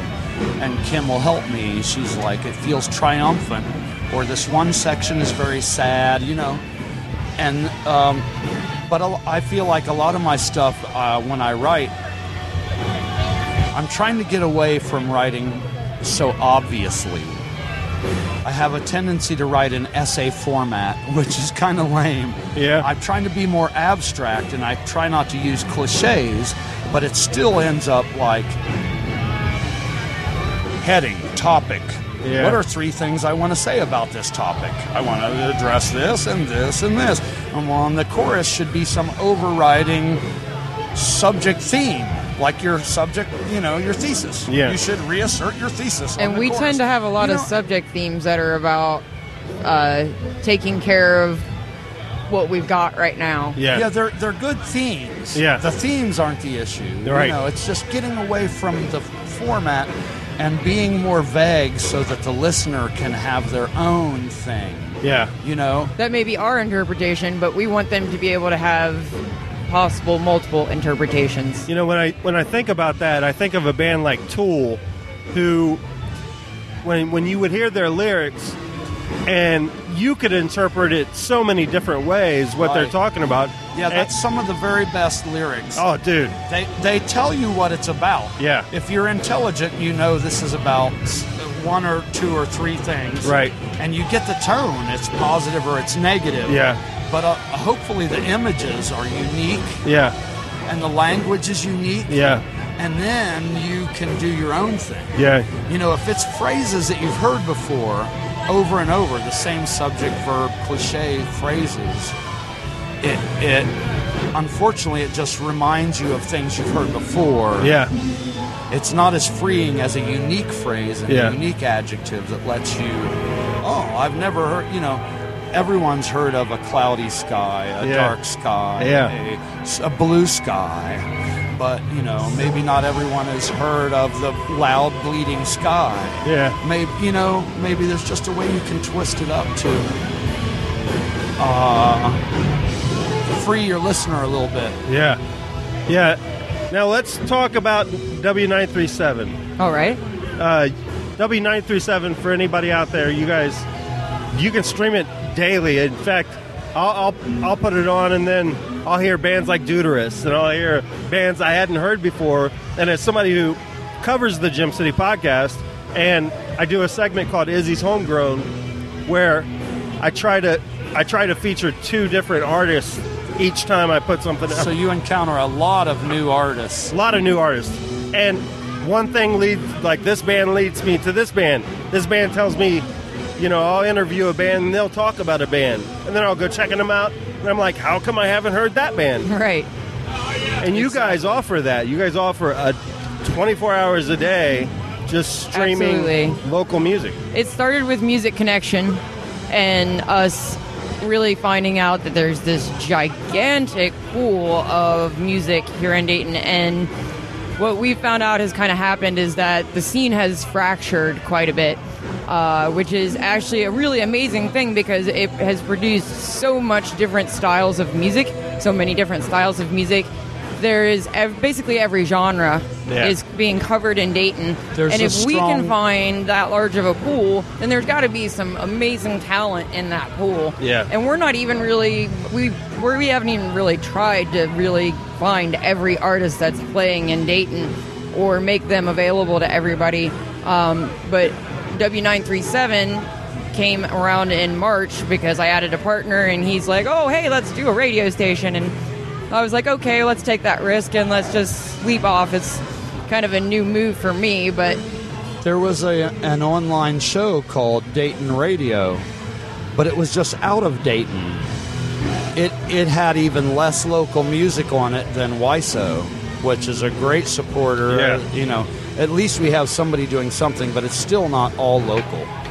Yeah, WYSO does an amazing job of, of really helping showcase the local scene integrated with more mainstream type of things and a larger audience. Yeah. Um, but we found that there's just this huge pool of music, and we had to do something about it. And I wanted to listen to all those songs, but I didn't want to have to push play every time. Yeah, right. And that's that's annoying and frustrating. And that's one of the great things about music is it's there already for you. You don't have to do anything. Yeah.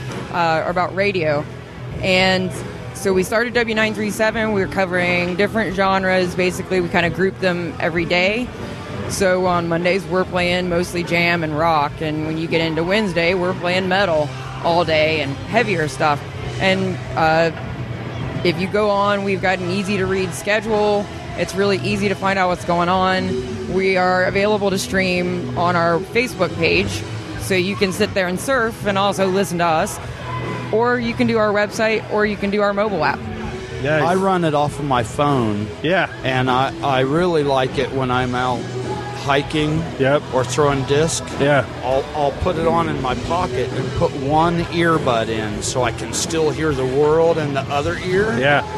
And it, I'm, you know, like radio, you know, um something settles in and you forget it's there. And then the next song you're like, hey, these are my buddies. Yeah, right. It's To No End.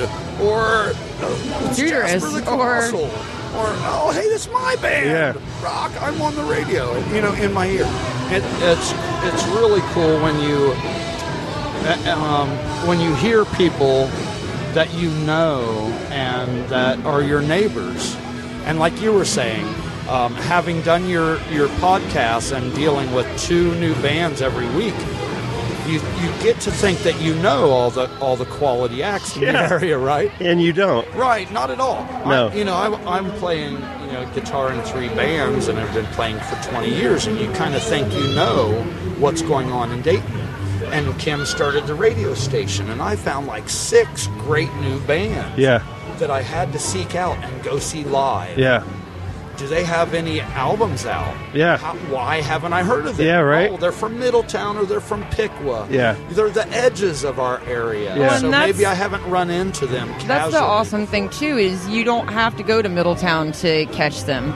You can listen to them on there when you're at home for the weekend because you're taking care of your kids or you know you're having a party with your friends or you have some other obligation. Uh, you can still be part of that scene and find out what's happening and you know buy an album, buy a Right. T-shirt. Yeah. Go yeah, to a you show. you listen to it and you hear it on there, and you're like, oh well, I'm going to go buy the album, which is awesome. And if you hear something on our station that you really love, please go buy the music because that's Yeah. why we are doing it. Yeah. And Like you're saying about familiarity too. Yeah. If you hear a song twice on the radio and you're like, you've already got the chorus. Yep. You should buy their CD. Yeah. And then when you have that down pat, go to a show. Yeah. Boy, a show is so much more intense when you know the lyrics. Yeah. And you know, oh, here comes that bridge. Yeah. Here comes that crunchy bridge I'm waiting for all night. And some artists It's are freaking much out, better. going, "Oh, that's why I don't do recordings because I don't want people to know when Yeah. stuff's not like the record." But Yeah. that's what makes the shows awesome. Now, talking about communities, the one thing covering Gem City Podcast that I discovered is that there were these communities that I had no idea. Uh, two in particular that I think that when like the outside world hears juggalos and jam bands. Mhm. There's this preconceived notion, right, of what these communities would be like. Right. Now, when you actually meet people who are in these communities, your preconceived notion gets blown out of the water. Well, I think that's you're just addressing the issue of preconceived notions. There you go. here. Don't. yes, exactly. Don't judge any book by its cover. Don't judge a band by what you hear. And I'll tell you, when I grew up in the country, uh-huh. and I was the son of some hippies, some intellectuals, and I always had long hair. And I grew up in this tiny farming community. Where, where are you from, by the way? Well, Ohio. Okay. But I will say, uh, when I was young, I lived in Cedarville, Okay. Ohio, which is a beautiful, Beautiful landscape. yeah. But it, you know, there wouldn't be a town there if it wasn't for a Southern Baptist college. Yeah, that's a very a conservative farmers. town. It's Yeah. a very conservative town. And to think that it's seven miles as a crow flies from Yellow Springs yeah. is crazy. And they follow the same creek which went across our farm. Yeah. Anyway, but in my teens, I have to admit, you know, I didn't. I wasn't given any of these racial stereotypes or class war stereotypes from my parents. But what I had learned that if you saw a gun rack in a big truck and a cowboy hat, you could expect some ration of shit. Yeah. You know, and that it's weird how we all learn different phobias and different stereotypes. And they Yes. aren't racist, they could be classist, they could be anything. Yes. But you learn that, hey, you know, but when you get older, the more you let your circles overlap and you run into some juggalos and you run into some metalheads and you run into some deadheads and you run into some cowboy hats and you realize that there are A1 assholes in every group. Absolutely. And there are A1 saints in every group. Yep. It's crazy. Um, but then that is the beginning of, you know, um, it's kind of like music. You Yeah. know? You can be a genreist and you can say, I only like heavy metal. That's the worst. Well, I That- and I was like that as a child, as a heavy metal. kid. Yeah, there was a time in my teens where if it wasn't distorted Yeah. through Marshall Stacks, Yeah. it was some blah blah blah. Yeah. But you know, um, again, I thank my parents. They had some jazz in the house. They had some blues in the house. They had a little classical, not much. It wasn't a classical, you know, but it was. Uh, but I heard rock and roll, and I heard, and when I started getting my own music, they didn't censor me. Yeah. They didn't say, oh no, he bought ACDC and Black Sabbath and Iron Maiden. Oh my God. You know, but I got, you know, the more you realize that, it doesn't mean you have to love all jazz. There's some jazz I hate. There's some jazz I love. There's some metal I hate. There's some metal I love. And there's a teeny tiny bit of country that I dig. Yeah, I was I talking mean- to Georgia from A Shade of Red last night, and we were talking about that very same thing and how music is, as much as it can define social groups and help you um, determine, you know, find your peers, it self identity. It also is a representation of different emotions and different moods and feelings, and I don't always feel like metal. Yeah. But sometimes I absolutely have to listen to some metal, like right now, Yeah. and it just has to happen. And then an hour and a half later, an hour and a half later, I'm listening to um, some just some good old rock and roll or some blues. Or uh, I'm not as big on country, but I'm probably bigger on country than Nate is.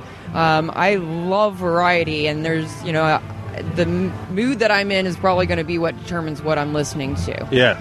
And so for me, having the ability to listen to all this different stuff all throughout the week is just crazy awesome. And that's the real that's the real thing of W937. You know, hopefully um, some of our Dayton metal family accidentally listen on Wednesday. Yeah. And catch some really great blues that they dig. Or Yeah. punk. And hopefully the punk guys listen in on Thursday and they find out that their neighbor is a really talented uh, Electronic uh, artist. programmer Yeah. or something, you know? And we have this wealth uh, of talented artists, and not just music, but, you know, like here at Ladyfest, visual artists, spoken word. Um, you know, it's really cool that we have Sinclair, and Wright State, and UD in town. Yeah. And Antioch not far. You know, and um, we're lucky here. The music, like Kim was saying, mixing your musical genres is the beginning of understanding other sociological groups. Yeah. It's kind of like people talk about travel. You really want to understand your neighbor, you know, travel abroad. Yeah. Experience some other cultures. Music can be that way too, and it can be your first introduction to another culture. You know, you can be like, man, I really do not understand my juggalo neighbor. Yeah. But I like that one song. Yeah, right? So maybe I can talk to him about that at the mailbox. Well, the recently we all were at the Miami Valley Music Fest, and boy, that was a blast having oh you my, set up next to us, dude. It was such was an great. amazing time. When you know, like, there's people who have ideas of Phish or the, the band Phish or Deadheads, and mm-hmm. they have this negative attitude about hippies or about people who enjoy jam bands, and they'll mock them and things like this. But when you go to a festival like that and you actually see these bands live, you see the appreciation that these fans have for them. You see how great mu- of musicians that they are. And then you see the community that's built in something like the Miami Valley Music Fest. And it makes you want to be a part of It It makes you something want to be a part of it. I think Yeah. that last bit is what is what ends up being the defining bit of Yeah. these festivals. You know, and and all genres and all styles can boast big festivals with quality entertainment and large scale events. But sometimes there's a fear and loathing vibe in the air. Yeah. And sometimes there's a peace and love and and security vibe in the air. And you, in uh, the festivals you've been at, you've experienced that before. You've Oh, been- every extreme in between. Yeah, right. Usually it's somewhere in the middle. But yes, there have been some downright scary events I've been in in the past. Really? And there have been some uh, truly uplifting, healing events. Yeah.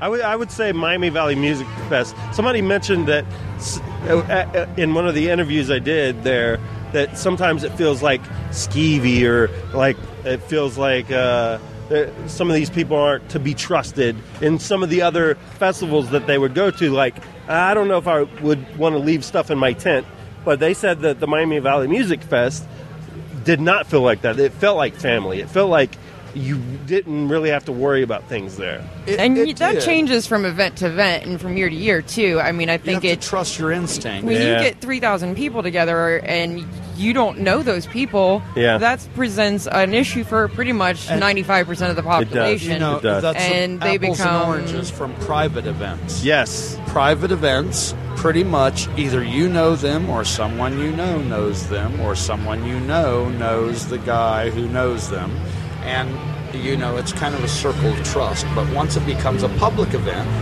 really, that's you know, I mean, to some degree, You, yeah, you have to watch you out no for that. longer control. It's not an invitation only thing. You Yeah. know?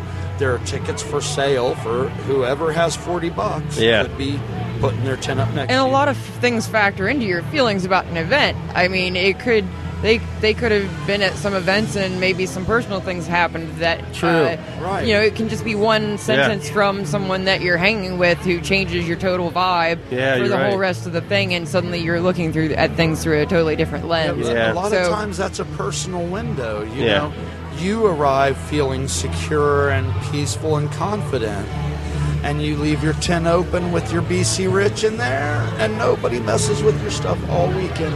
And other times you arrive a little on edge and paranoid. You've had a strange week, Yeah. and you kind of send these things out. Yeah. you know, I mean, uh, We've been talking a lot to each other about recently about the power of thought. Yeah. Well, talk about it. Let's Well- let's talk about it now. sometimes I have a tendency. Uh, sometimes I think too hard. I tend to dwell on things, and I I put them in the back pocket of my mind, and it just kind of loops around. And sometimes that's great. If it's a new song and it's running on loop for three days, that's wonderful. I work out all kinds of stuff. And he's sending it to me, and I'm getting that energy. If it's your lover and they kind of get your general vibe, you Yeah. know, they learn nuances about you. It's wonderful. It's almost like an ESP. But sometimes I'm I'm like a sponge. Yeah. If I walk into a scene and it's peace and love and, and triumphant, I soak it up and it's great. Could not be better. If I walk in and it's dark and there's some drama going on over in the corner and I soak that up too. Yeah. You know, and, and then he, sometimes you, it's- it's easy to reflect that back to people. Yeah. you know, it's it's really crazy. Um, I know I'm not uh, I'm not uh, superstitious or I'm not a spiritualist or anything, but I definitely concede that there's a lot of things we don't know. Yeah. And the more you know about yourself, the more you realize that's true. Yeah. You know. Uh, the more you, realize listen to your, own internal instinct dialogue. is more than a, a indigestion. And Absolutely. eventually, you're going to have to start listening to it. Yeah. You know, uh, uh, the the third time you get an epiphany and it's quit doing this. Yeah. Okay, all right, I get it. The, the the scary thing is how many people don't get those. Like, I, I think, I think in my coming across a lot a lot of people that I've come across, there's a lot of people who they don't think like like you do. They don't think, or at least outwardly, they don't express that they think introspectively. They take in the reality shows of the world. They take in the news. They just accept things for how they you are. have to be careful what you let in there. Yeah, That you, stuff you seem rolls like around and a very per, a, a person who thinks deeply about a lot of things. I think there's a lot of people who don't think like that. Well, yeah, you have to listen to what you're saying inside your own internal dialogue. It's not necessarily what you're saying outwardly. Yeah. It's what you're thinking inwardly about yourself and about what's going on around you and why that's happening. And if you catch yourself constantly thinking that, man, I, I just always feel like shit.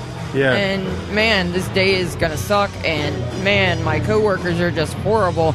It, you're gonna give that. Yeah. And that's the power of thought. Yeah. That's the and that's symbolized in almost all religions. You know, they say it in a different way, but you know, when it boils down, when I first got out of high school, I think my college major was psychology and philosophy. Nice. And that was just me trying to figure shit out. Yeah. You know what I mean? Yeah. But it, it helped a lot. I, you know what I mean.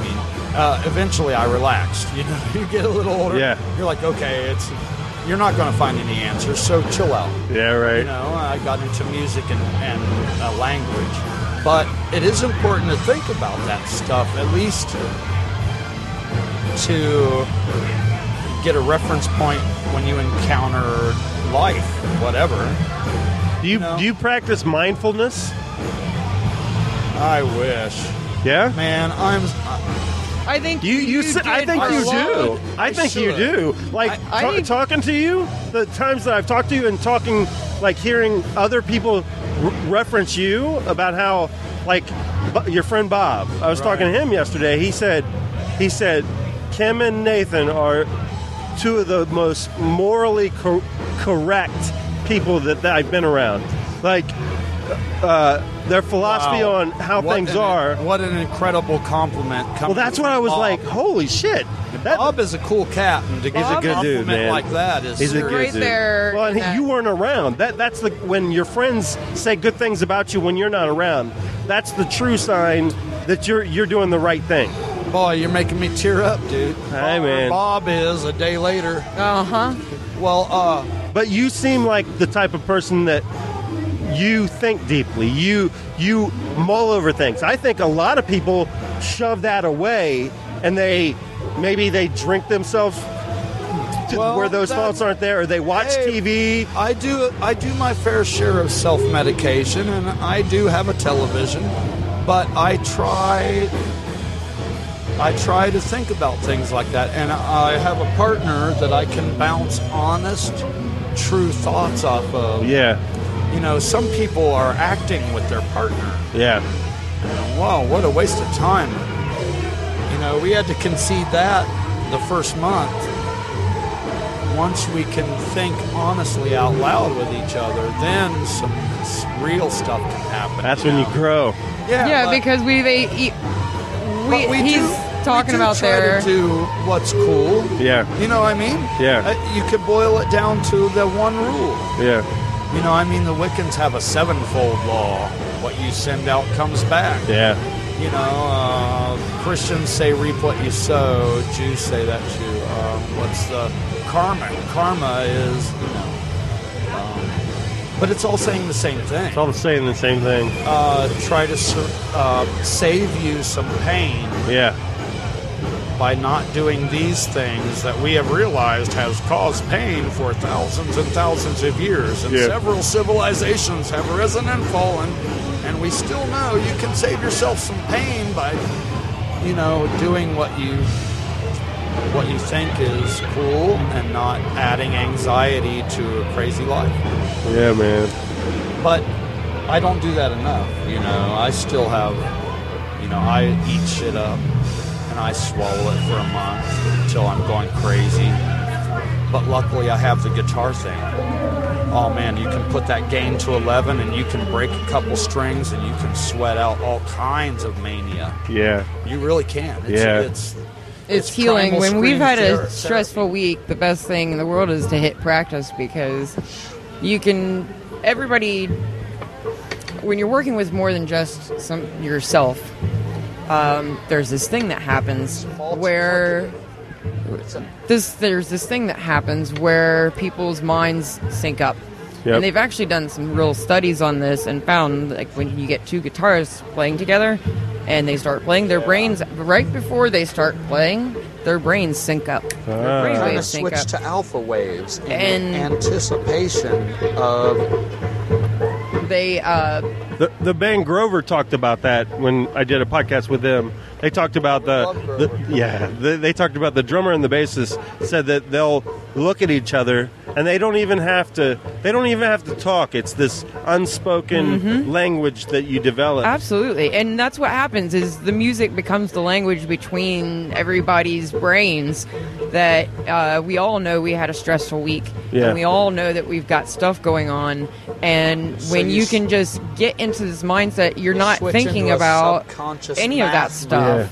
Yeah. Yeah. You're only thinking about the music. And a lot of people have talked to me about uh, performing because when I first started performing, I'm actually a, naturally a pretty shy person, and uh, performing has helped me become a lot more outgoing and tap more into that part of myself. Kim's naturally introverted, and it it actually costs her a lot of energy dealing with people. I'm the same way, man. Dealing with crowds, and Yeah. you know, she has to expend energy doing that. Where it actually, it kind of gives me energy. I steal energy from people. Yeah. but she has to. It it takes energy. It's for her. it's draining, right? Uh, yeah. Yeah, I'm, I'm the Um, same way. Well, and part of that is getting up there and just you're you're giving something of yourself. Like I was talking Yeah. earlier, you're trying to make this connection with people. Yeah. Um, and if you watch great artists, that's what they do. Yeah. They're up there. If you listen, watch Jimi Hendrix, you know that you're getting all Oh, of Jimi yeah. Hendrix. If you watch Janis Joplin, uh, you know you're getting all of Janis Joplin. She's not holding something back for tomorrow. No, and uh, it takes. I have to save up for that kind of stuff. Yeah, right.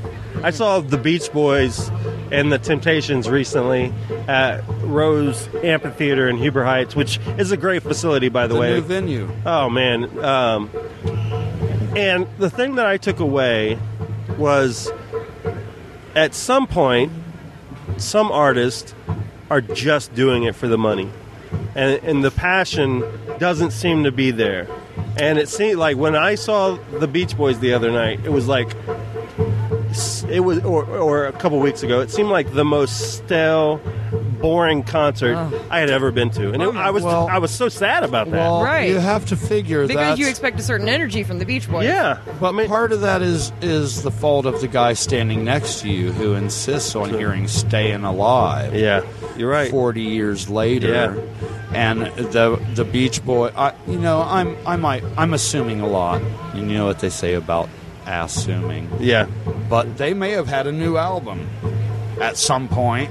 Yeah. You think they can play any of that? No. Uh, no, everybody wants to hear the hits. You're right. You're right. You got to hear the same crap you've been playing for 50 Yeah. years. I actually feel sorry for some of those fake larger that artists. After like a certain point.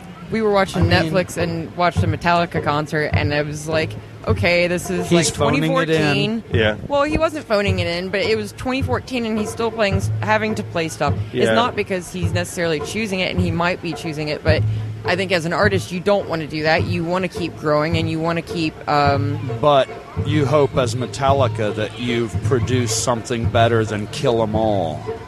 Yeah. You But know, when- but Yeah. if when you you're got to still go playing- back to Kill 'Em All, that's what you got to, you know. But I mean, Yeah. if That's they have what to their play whole Master of show is about. That's their own fault. Yeah, to you're some right. degree. You're I right. mean, I mean, it's it is a blessing and a curse for a lot of those artists because that is that is how they're building their houses. It's how they're take fit, sending their kids to college. Absolutely. Right. making a better life for their family than they had. And Yeah. more power to anyone who can pay their mortgage Oh doing yeah, art. Oh yeah. And, and you know, to some degree, there's for eternity, there's been this term a sellout.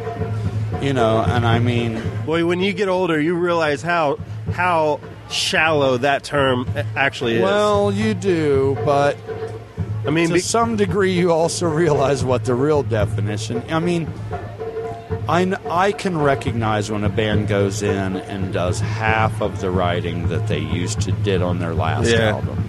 But I also can recommend uh, I can recognize when a band does a Walmart commercial. Yeah. You know what I mean? You Yeah. still get to choose those things. You get to choose which in which manner you sell out. You know, you know, You know, am I going to take the easy way in the studio? Yeah. And maybe make a commercial. Well, of course, everyone's making commercial for Mesa Boogie and Les Paul's. But you when know? you're talking about something that's like not selling out because it's a Les Paul Coca-Cola. and a Mesa Boogie, right? Like- but when you get into other things, you know, mm-hmm. it doesn't have to be Halliburton. yeah, you're right. You could choose your customers still well, that it's uh, like and endorse what you choose to endorse. Jack White. Jack White did a commercial for Coca Cola, and the Black Took Keys so much flack. and, and the Black Keys, their music was played for all sorts of different products and things like that. And I, I can remember growing up, that was the biggest no no. Uh, to the point where a group like the Beastie Boys put it in their put it in their uh, uh, Their ad rock. contract. Yeah, that their music can't be used to sell not- anything You anymore. will not sublease this to Yeah. any commercial yeah use. this and, and and i think that because music is not the same as what it was that sometimes that commercial can be a gateway to a, a life to be able to have for yourself Exactly. Absolutely. Suddenly, um, um, you may think of it as an underwear commercial. yeah But I tell you, if it wasn't for that under com- underwear commercial, your that EDM track would not have been heard in 17 countries. you're right And because of that, that company plays your your soundtrack yeah all over the world, trying to save money. yeah You know, you know, there are some serious long-term artists who have been writing and composing music for 40 years who really in the end what they get into is licensing. Yeah. And they end up making marimbas and waltzes and and thrash metal and black metal and reggae and blues and they put it all up for licensing. Yeah. and they're just hoping Sony picks up one of those for a commercial. Yeah. Because that pays for their next year You're right. of mortgages and writing whatever they want. Yeah. And you know so it's um And if you get really big, if you get that Coke commercial, you know, you're lucky enough to get that, you're hoping, I'm going to take this because that might be my only chance to pay for my retirement. well no, you look at what jack white's doing with music college. you look I- at like him having that the- third man records and like how dedicated he is and how people look at him as a rock legend at this Well, point a, a lot of people have done what he's done. You know, there's it's not self-publishing is not a new thing. Yeah. and taking control of your own destiny. A, a lot of artists have done that. What you know over over their period, it's a matter of not selling your soul outright Yeah. to the label. yeah But those distribution deals can be really, I mean, even like, how else am I going to get my records in every Best Buy, Yeah. east to west? So and so people take them. But you know, there are a lot of artists who they I tell you what, they could care less if they get this 30 seconds of thrash metal Yeah. into one action sequence in the new Transformers Yeah. movie. Yeah. That's going to get played Yeah. a million times. You're right. And they're going to get three cents every time. Yeah. And it just might, they just might be able to pay for their health care when they are done and they can't play guitar anymore. Yeah. You know, so, I'm going to take this second just to interrupt you because there is there is this amazing thing happening right now as we're sitting here. Uh, there's music, of course, coming from every corner, but over beyond us, behind our tent, is this full, amazing yellow moon that is a super Oh, wow. moon, and it is beautiful. And it's the shadows and the clouds are coming just across it, and as my partner Nate holds up his mic and lets you listen a little better to there's the some music great that's Middle happening. Eastern gypsy stuff coming from If- opposite the moon. If you weren't here for Ladyfest this weekend, well, you just you just totally missed it, folks. Just You- letting you know, you need to get out and you need to hit up your local scene. Hey, last and night find was out great, what's happening. too. The weather is perfect. Last night was amazing. Tonight's amazing. How late did you get to stay last night? Uh, I stayed until about twelve thirty. Oh, nice! It was really rocking then. Yeah, I. Uh, you that it's it's some one of those events where the vibe builds and Yeah. builds and builds and builds. Last night was great. It went from Death by Fetish to Shade of Red, then had Mariah Haven in between, and then the Chakras came out from Cincinnati. Yeah. and then there was Kelly Zulo. Yep. Man, she did this jazz uh, acoustic guitar that was mostly percussion. Freaking rock. And then with Jasper the Colossal in here inside at midnight, and the vibe just built and built and built. And by midnight, it was real drunk and sweaty. And Yeah. indoor stage, it was really tight set. Yeah, it was uh, it was a fun time for sure. I uh, yeah, my out my work hours are so crazy that it's, by the time Friday comes, uh, you know, it's hard for me to stay up later or do anything. But uh, but yeah, let's go ahead and let people know where they can find you guys on social media and websites, and where they can find the bands. Sure. Um, Kill by Art, you can find us on facebook.com slash kill by art or at killbyart.bandcamp.com. And then Far From Eden, you can find also on Facebook and Rever- uh, Facebook and Bandcamp, facebook.com slash Far From Eden Music and Far From Eden farfromedenmusic.bandcamp.com. That's Killed by Art and Far From Eden. And if you like old school punk metal, look up the old school Snag Band. Uh, parental advisory.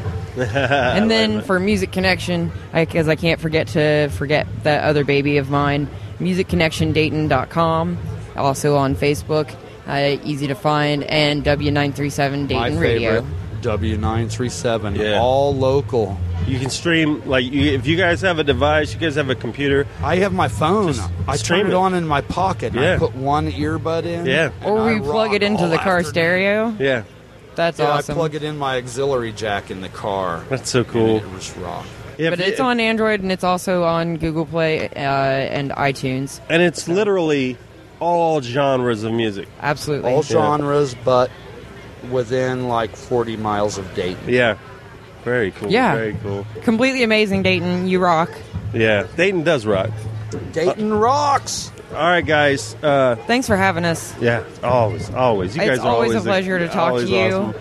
You always make us feel so welcome. You can't see at home, but there's a vigorous shaking of hands. vigorous shaking saluting hands. Yeah, you- I, I, you know, I just looking on Facebook and watching what people are doing and seeing how people are promoting their area and what they care about. And like I noticed a long time ago that you guys are really hel- heavily involved in the local music scene and with doing doing what you're doing. I mean, I, I used your Thanks, man. We I used the music what you do too, dude. I, I you know, it, it's all love, but music connection date, and I was going through, and I had called off work uh, because I hadn't, I wasn't feeling well, and I did all this research for all this upcoming, like, okay, who can I get? And so I was looking at all mm-hmm. these names, and it was just, it went on forever and ever, where it was like I could spend days upon days. Yeah, we literally have 500 bands in our directory that are current active bands in the last six months in Dayton. I'm getting ready to update for our fall directory, which is going to have over 600 bands in it. Think So- about the ones we don't even know about. Yeah, they're out there too. They're amazing singer songwriters and electronic artists and hip hop artists, and those seem to be the communities that don't have a lot of. Uh, they don't have the same places that they have their presence. Right. Uh, a lot of singer songwriters just go out and play, and they never have a Facebook page. They Yeah, don't they have any never recordings. record. Yeah. But a lot of the hip hop artists and electronic artist community are on SoundCloud or on um, other websites. They're not on Facebook. Um, but we still try and find those, and uh, but it's a little harder to find them on Yeah. uh, those places. But that's what we're trying to do is make it easier. Yeah, you guys are like the hub. Thanks for recognizing. You know, when we have a weekend off and we don't have a gig with Yeah. one of the bands, we try to get out and support local. Yeah. And we look at the calendar and we're like, oh my Yeah. God, there's 11 great things going on this Yeah. weekend.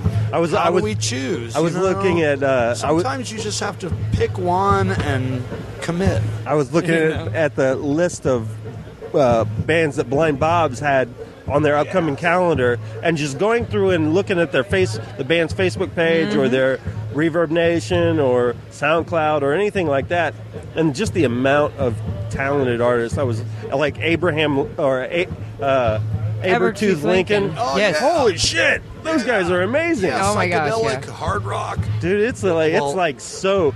I'll tell you, so out there. It's a, got a We had to- combination of different things going Lady on there. Fest this weekend, but you know, last night was Grand Mammoth at Bob's, And tonight there was is- also a metal show. in Tonight is a night Englewood. beast at Bob's. and tonight is not. You know, there's so much good stuff. There in is. Yeah. We can't catch everything every weekend. There's no way because no. we. outstanding metal show was at the Courtyard last night. That's what I heard. You got to choose. You Yeah. know. The, the uh, Canal Street Presents was at Odd Bodies last, is a, last night. a- another benefit at Canal Street that had great talent. And tonight is the Do or Die concert at Odd Bodies. I mean, it's like, oh my gosh! Every weekend there are um, we. That's part of our thing too, because you've seen that as Yeah. our Facebook group where we're trying to collect and organize local events. Because that was one of my pet peeves. I was like, why can't I find all the events? Yeah. Why do I have to go Something to eight different eight tonight. different Yes.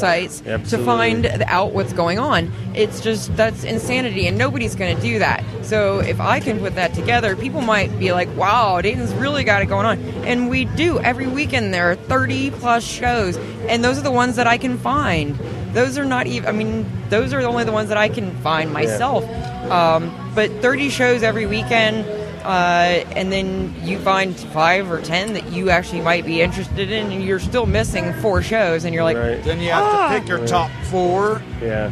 and then you're hoping maybe if the timing's right, I could hit three of these. Maybe. Maybe. yeah. No way. Man, you've been Even too the kind. very best Oh, gig. you guys are awesome. have let us chat you up for Yeah. Well, you, you Yet guys are such a pleasure to come on, and you know, I was I wanted to. Uh, you guys are one, two of my favorite people for one. Oh, And- and- fuck. yeah, like I I love so I, I just love who you guys are, what you guys are about, and the stuff that you guys are putting out. And Well, that's mostly because it's all we're community. about the same thing. Right It back is really. It is Right really. at you.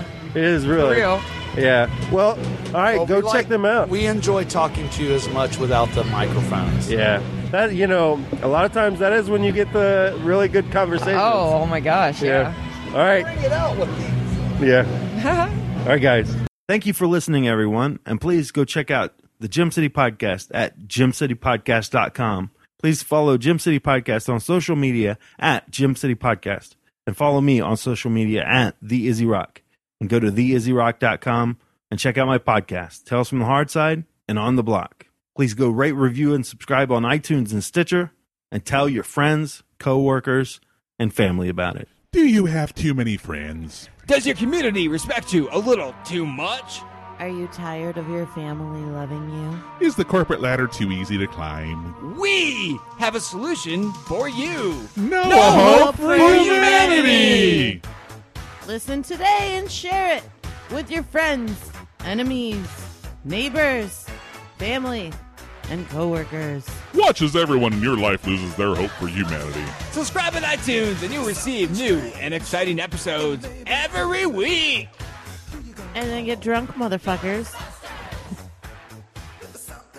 Hey, Jody. Hi, Justin. Do you like guys with beards?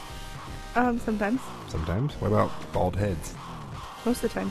What if there are guys with beards and bald heads with just deep rivers of blue eyes that just say "I love you"? I tend to marry them. now, what if they're just a genuinely good dude too? um, I just friend them, befriend them, not Befriend them? friend them. Not friend them. That sounds like a Facebook. What about thing. be friendly with them? Not too. Not too friendly? Oh. Well, the Izzy Rock meets those requirements. He's bearded. He's bald. He's got those deep rivers of bluey, bluey eyes. You mean he's got triple B's? Yes, triple B's. and he's got a couple podcasts that he does. I knew that. Yeah, Tales from the Hard Side. Mhm. hmm On the block with his bestest friend ever, Scott Epic. Mhm. And then he also produces the Gem City podcast, which is a local, like, artsy fartsy type podcast in the Dayton, Ohio area. So, Well, who knew? I know. I, I basically what I'm trying to say here is he's a good guy. You should go listen to him. Give him a, give him a shout out. And if you like his stuff, you know what? Subscribe to him on iTunes. Also, you can leave him a comment, rate, review, and subscribe. People, we'd appreciate it. And so would he. Yes, yes, he would. Oh, he's a he's a dad too. So the Bad Parenting Podcast loves the fact that he's a dad, so that helps out. Dads are great. Dads are great. Two cool sons. See, good dude, raising good kids. We need more people like him. I agree. So yes, yes. Listen, listen to Izzy's shit. It, it's awesome. Agree again. All right. Well, until next time. Bye. Bye. From my garden, brother. Homegrown. Thank you very much. Speaking of homegrown.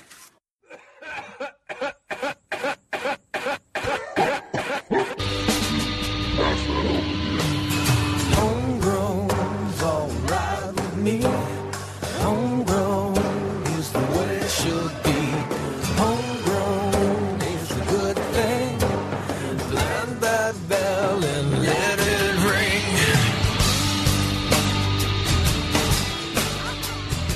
Welcome to Izzy's Homegrown segment. What's up, everybody? Welcome to this edition of Izzy's Homegrown, which features two bands from the southwestern Ohio area focusing in on the Dayton, Ohio area. They could be all sorts of genres. This is also featured on Bad Andy's music request show on Wednesdays on fizzbutton.net. And I try to have all different genres. I might not be a huge fan of some of these genres, but I can appreciate the music for what it is. These days, I'm not a huge fan of like hardcore death metal or, uh, you know, black metal or stuff like that. It's just not in my wheelhouse these days. Uh, nothing about that music do I view as bad or less than. It's just not, you know, some people like vanilla ice cream, some people like uh, butter pecan. It that's how I view music at times. Depending on the taste I'm in the mood for at that time, I'll, I'll try it and check it out. But these days, I have not listened to a whole lot of hardcore metal. Okay, so as I say that, I want to introduce a band from Dayton that I was exposed to from my friend Stephen Barton, who runs Red Moth Records. Uh, Red Moth LLC, you can go check that out, go Google it. But this band that I have is a band called Imbroglio. Uh, I'll spell it for you I M B R O G L I O. And Imbroglio sounds like Neurosis, Pig Destroyer, Botch, Coalesce, and Burnt by the Sun. Um, the only band I know from those is Neurosis. And actually, this is on their ReverbNation.imbroglio page, where they have tracks that you can go check out. But according to their bio, they are a band that takes influence from everything. They write exactly what they want to hear. They only have one mission, and that mission is to be heard forcefully through amplification. We want to take you out of your comfort zone. We want to make you fear the next note. So I, have seen bands like Deicide in concert way back in the day. Uh, I, I've been into hardcore metal. Uh, it's just currently where I'm at in my life. It's probably the least amount of stuff I listen to, um, just because I don't have that angst and anger that I had as a young man. And so my, through the music that I actually listen to, oftentimes doesn't have a whole lot of anger in it. Um, just because that's not what I'm looking for at this point in my life. But I do love to give a voice to bands that have not been heard, that are not on people's maps. And because of the internet, there's so many bands out there that why not give a, a few bands after each podcast that I record? Why not give them a chance to be heard by people who might dig it? So hopefully you guys listen to after you listen to Tales from the Hard Side or after Gem City Podcast, which I'm also starting to include some of these on.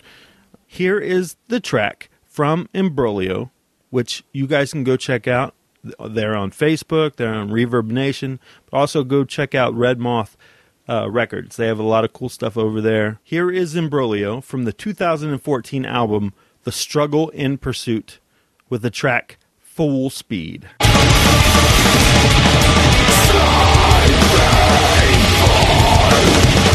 Right,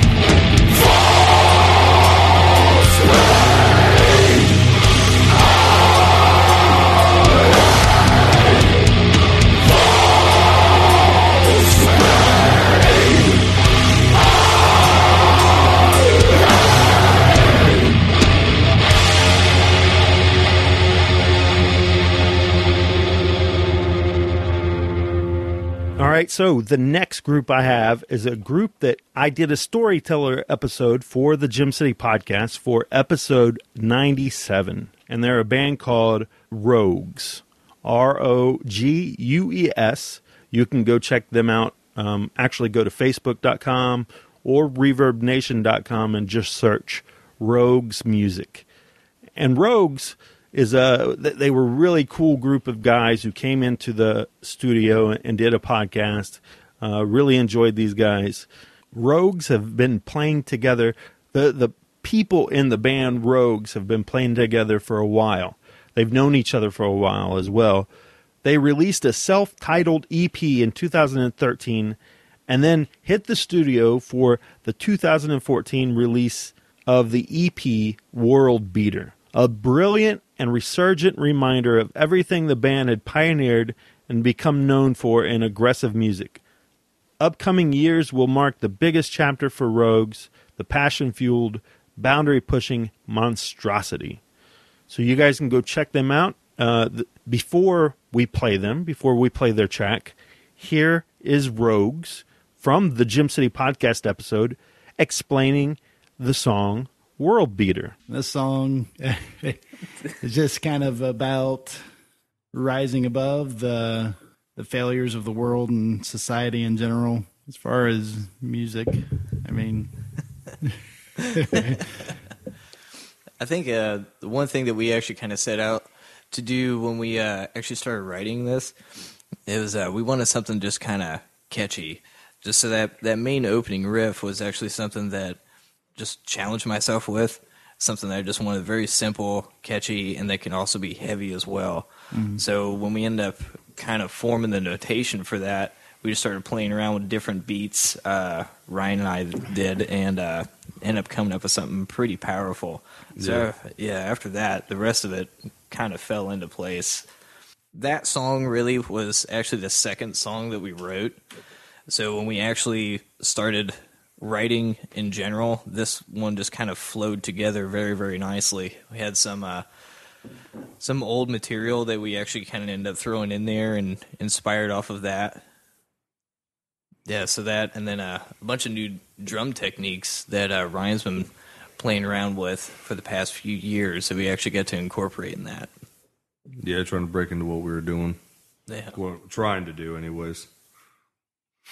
and then with with any of the the songs, the music's kind of established first, and then I just take take it from there and and write whatever I'm feeling at the moment. There's never written like what do they call that, like a uh, when you have an album and it follows a certain theme.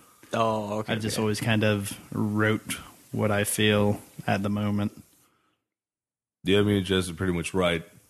We isolate ourselves most of the time. We write better when we're isolated, just me and him, and we'll sit there and write. Uh, well, see if we can come up with something, and then if we have a lead on it, we'll expand upon it, and then if we if we feel it, we'll continue. If not, we'll can it. But we usually hang on to most of the parts that um, that we could do or use later on. Normally, you end up finding their place somewhere in the music. those sessions can get actually pretty abstract actually. There's there's been all sorts of different theories and now we can actually try to come up with a different pattern or uh, notation or something like that. I mean there was even an instance in uh, one of our former projects to where we actually smashed a beer can and threw it up in the air and just started kind of matching patterns to Yeah, how we- however many hits hit the ground. we started off with that. turned into a pretty good song though, so it worked out. It's, it's funny how all yeah, the uh, yeah, it turned into a really good song. yeah, we saved the can. we still we still have the can and it's got a number written on it. We refuse to throw that beer can away. Good times. Uh, yeah, usually when it comes down to the writing process, uh, like I said, you know, or like Ryan said, we actually come up with uh, the tunes or the, the actual basics of the song, and then we'll try to structure around that. And um, so when it comes down to it, we'll end up just giving it a number.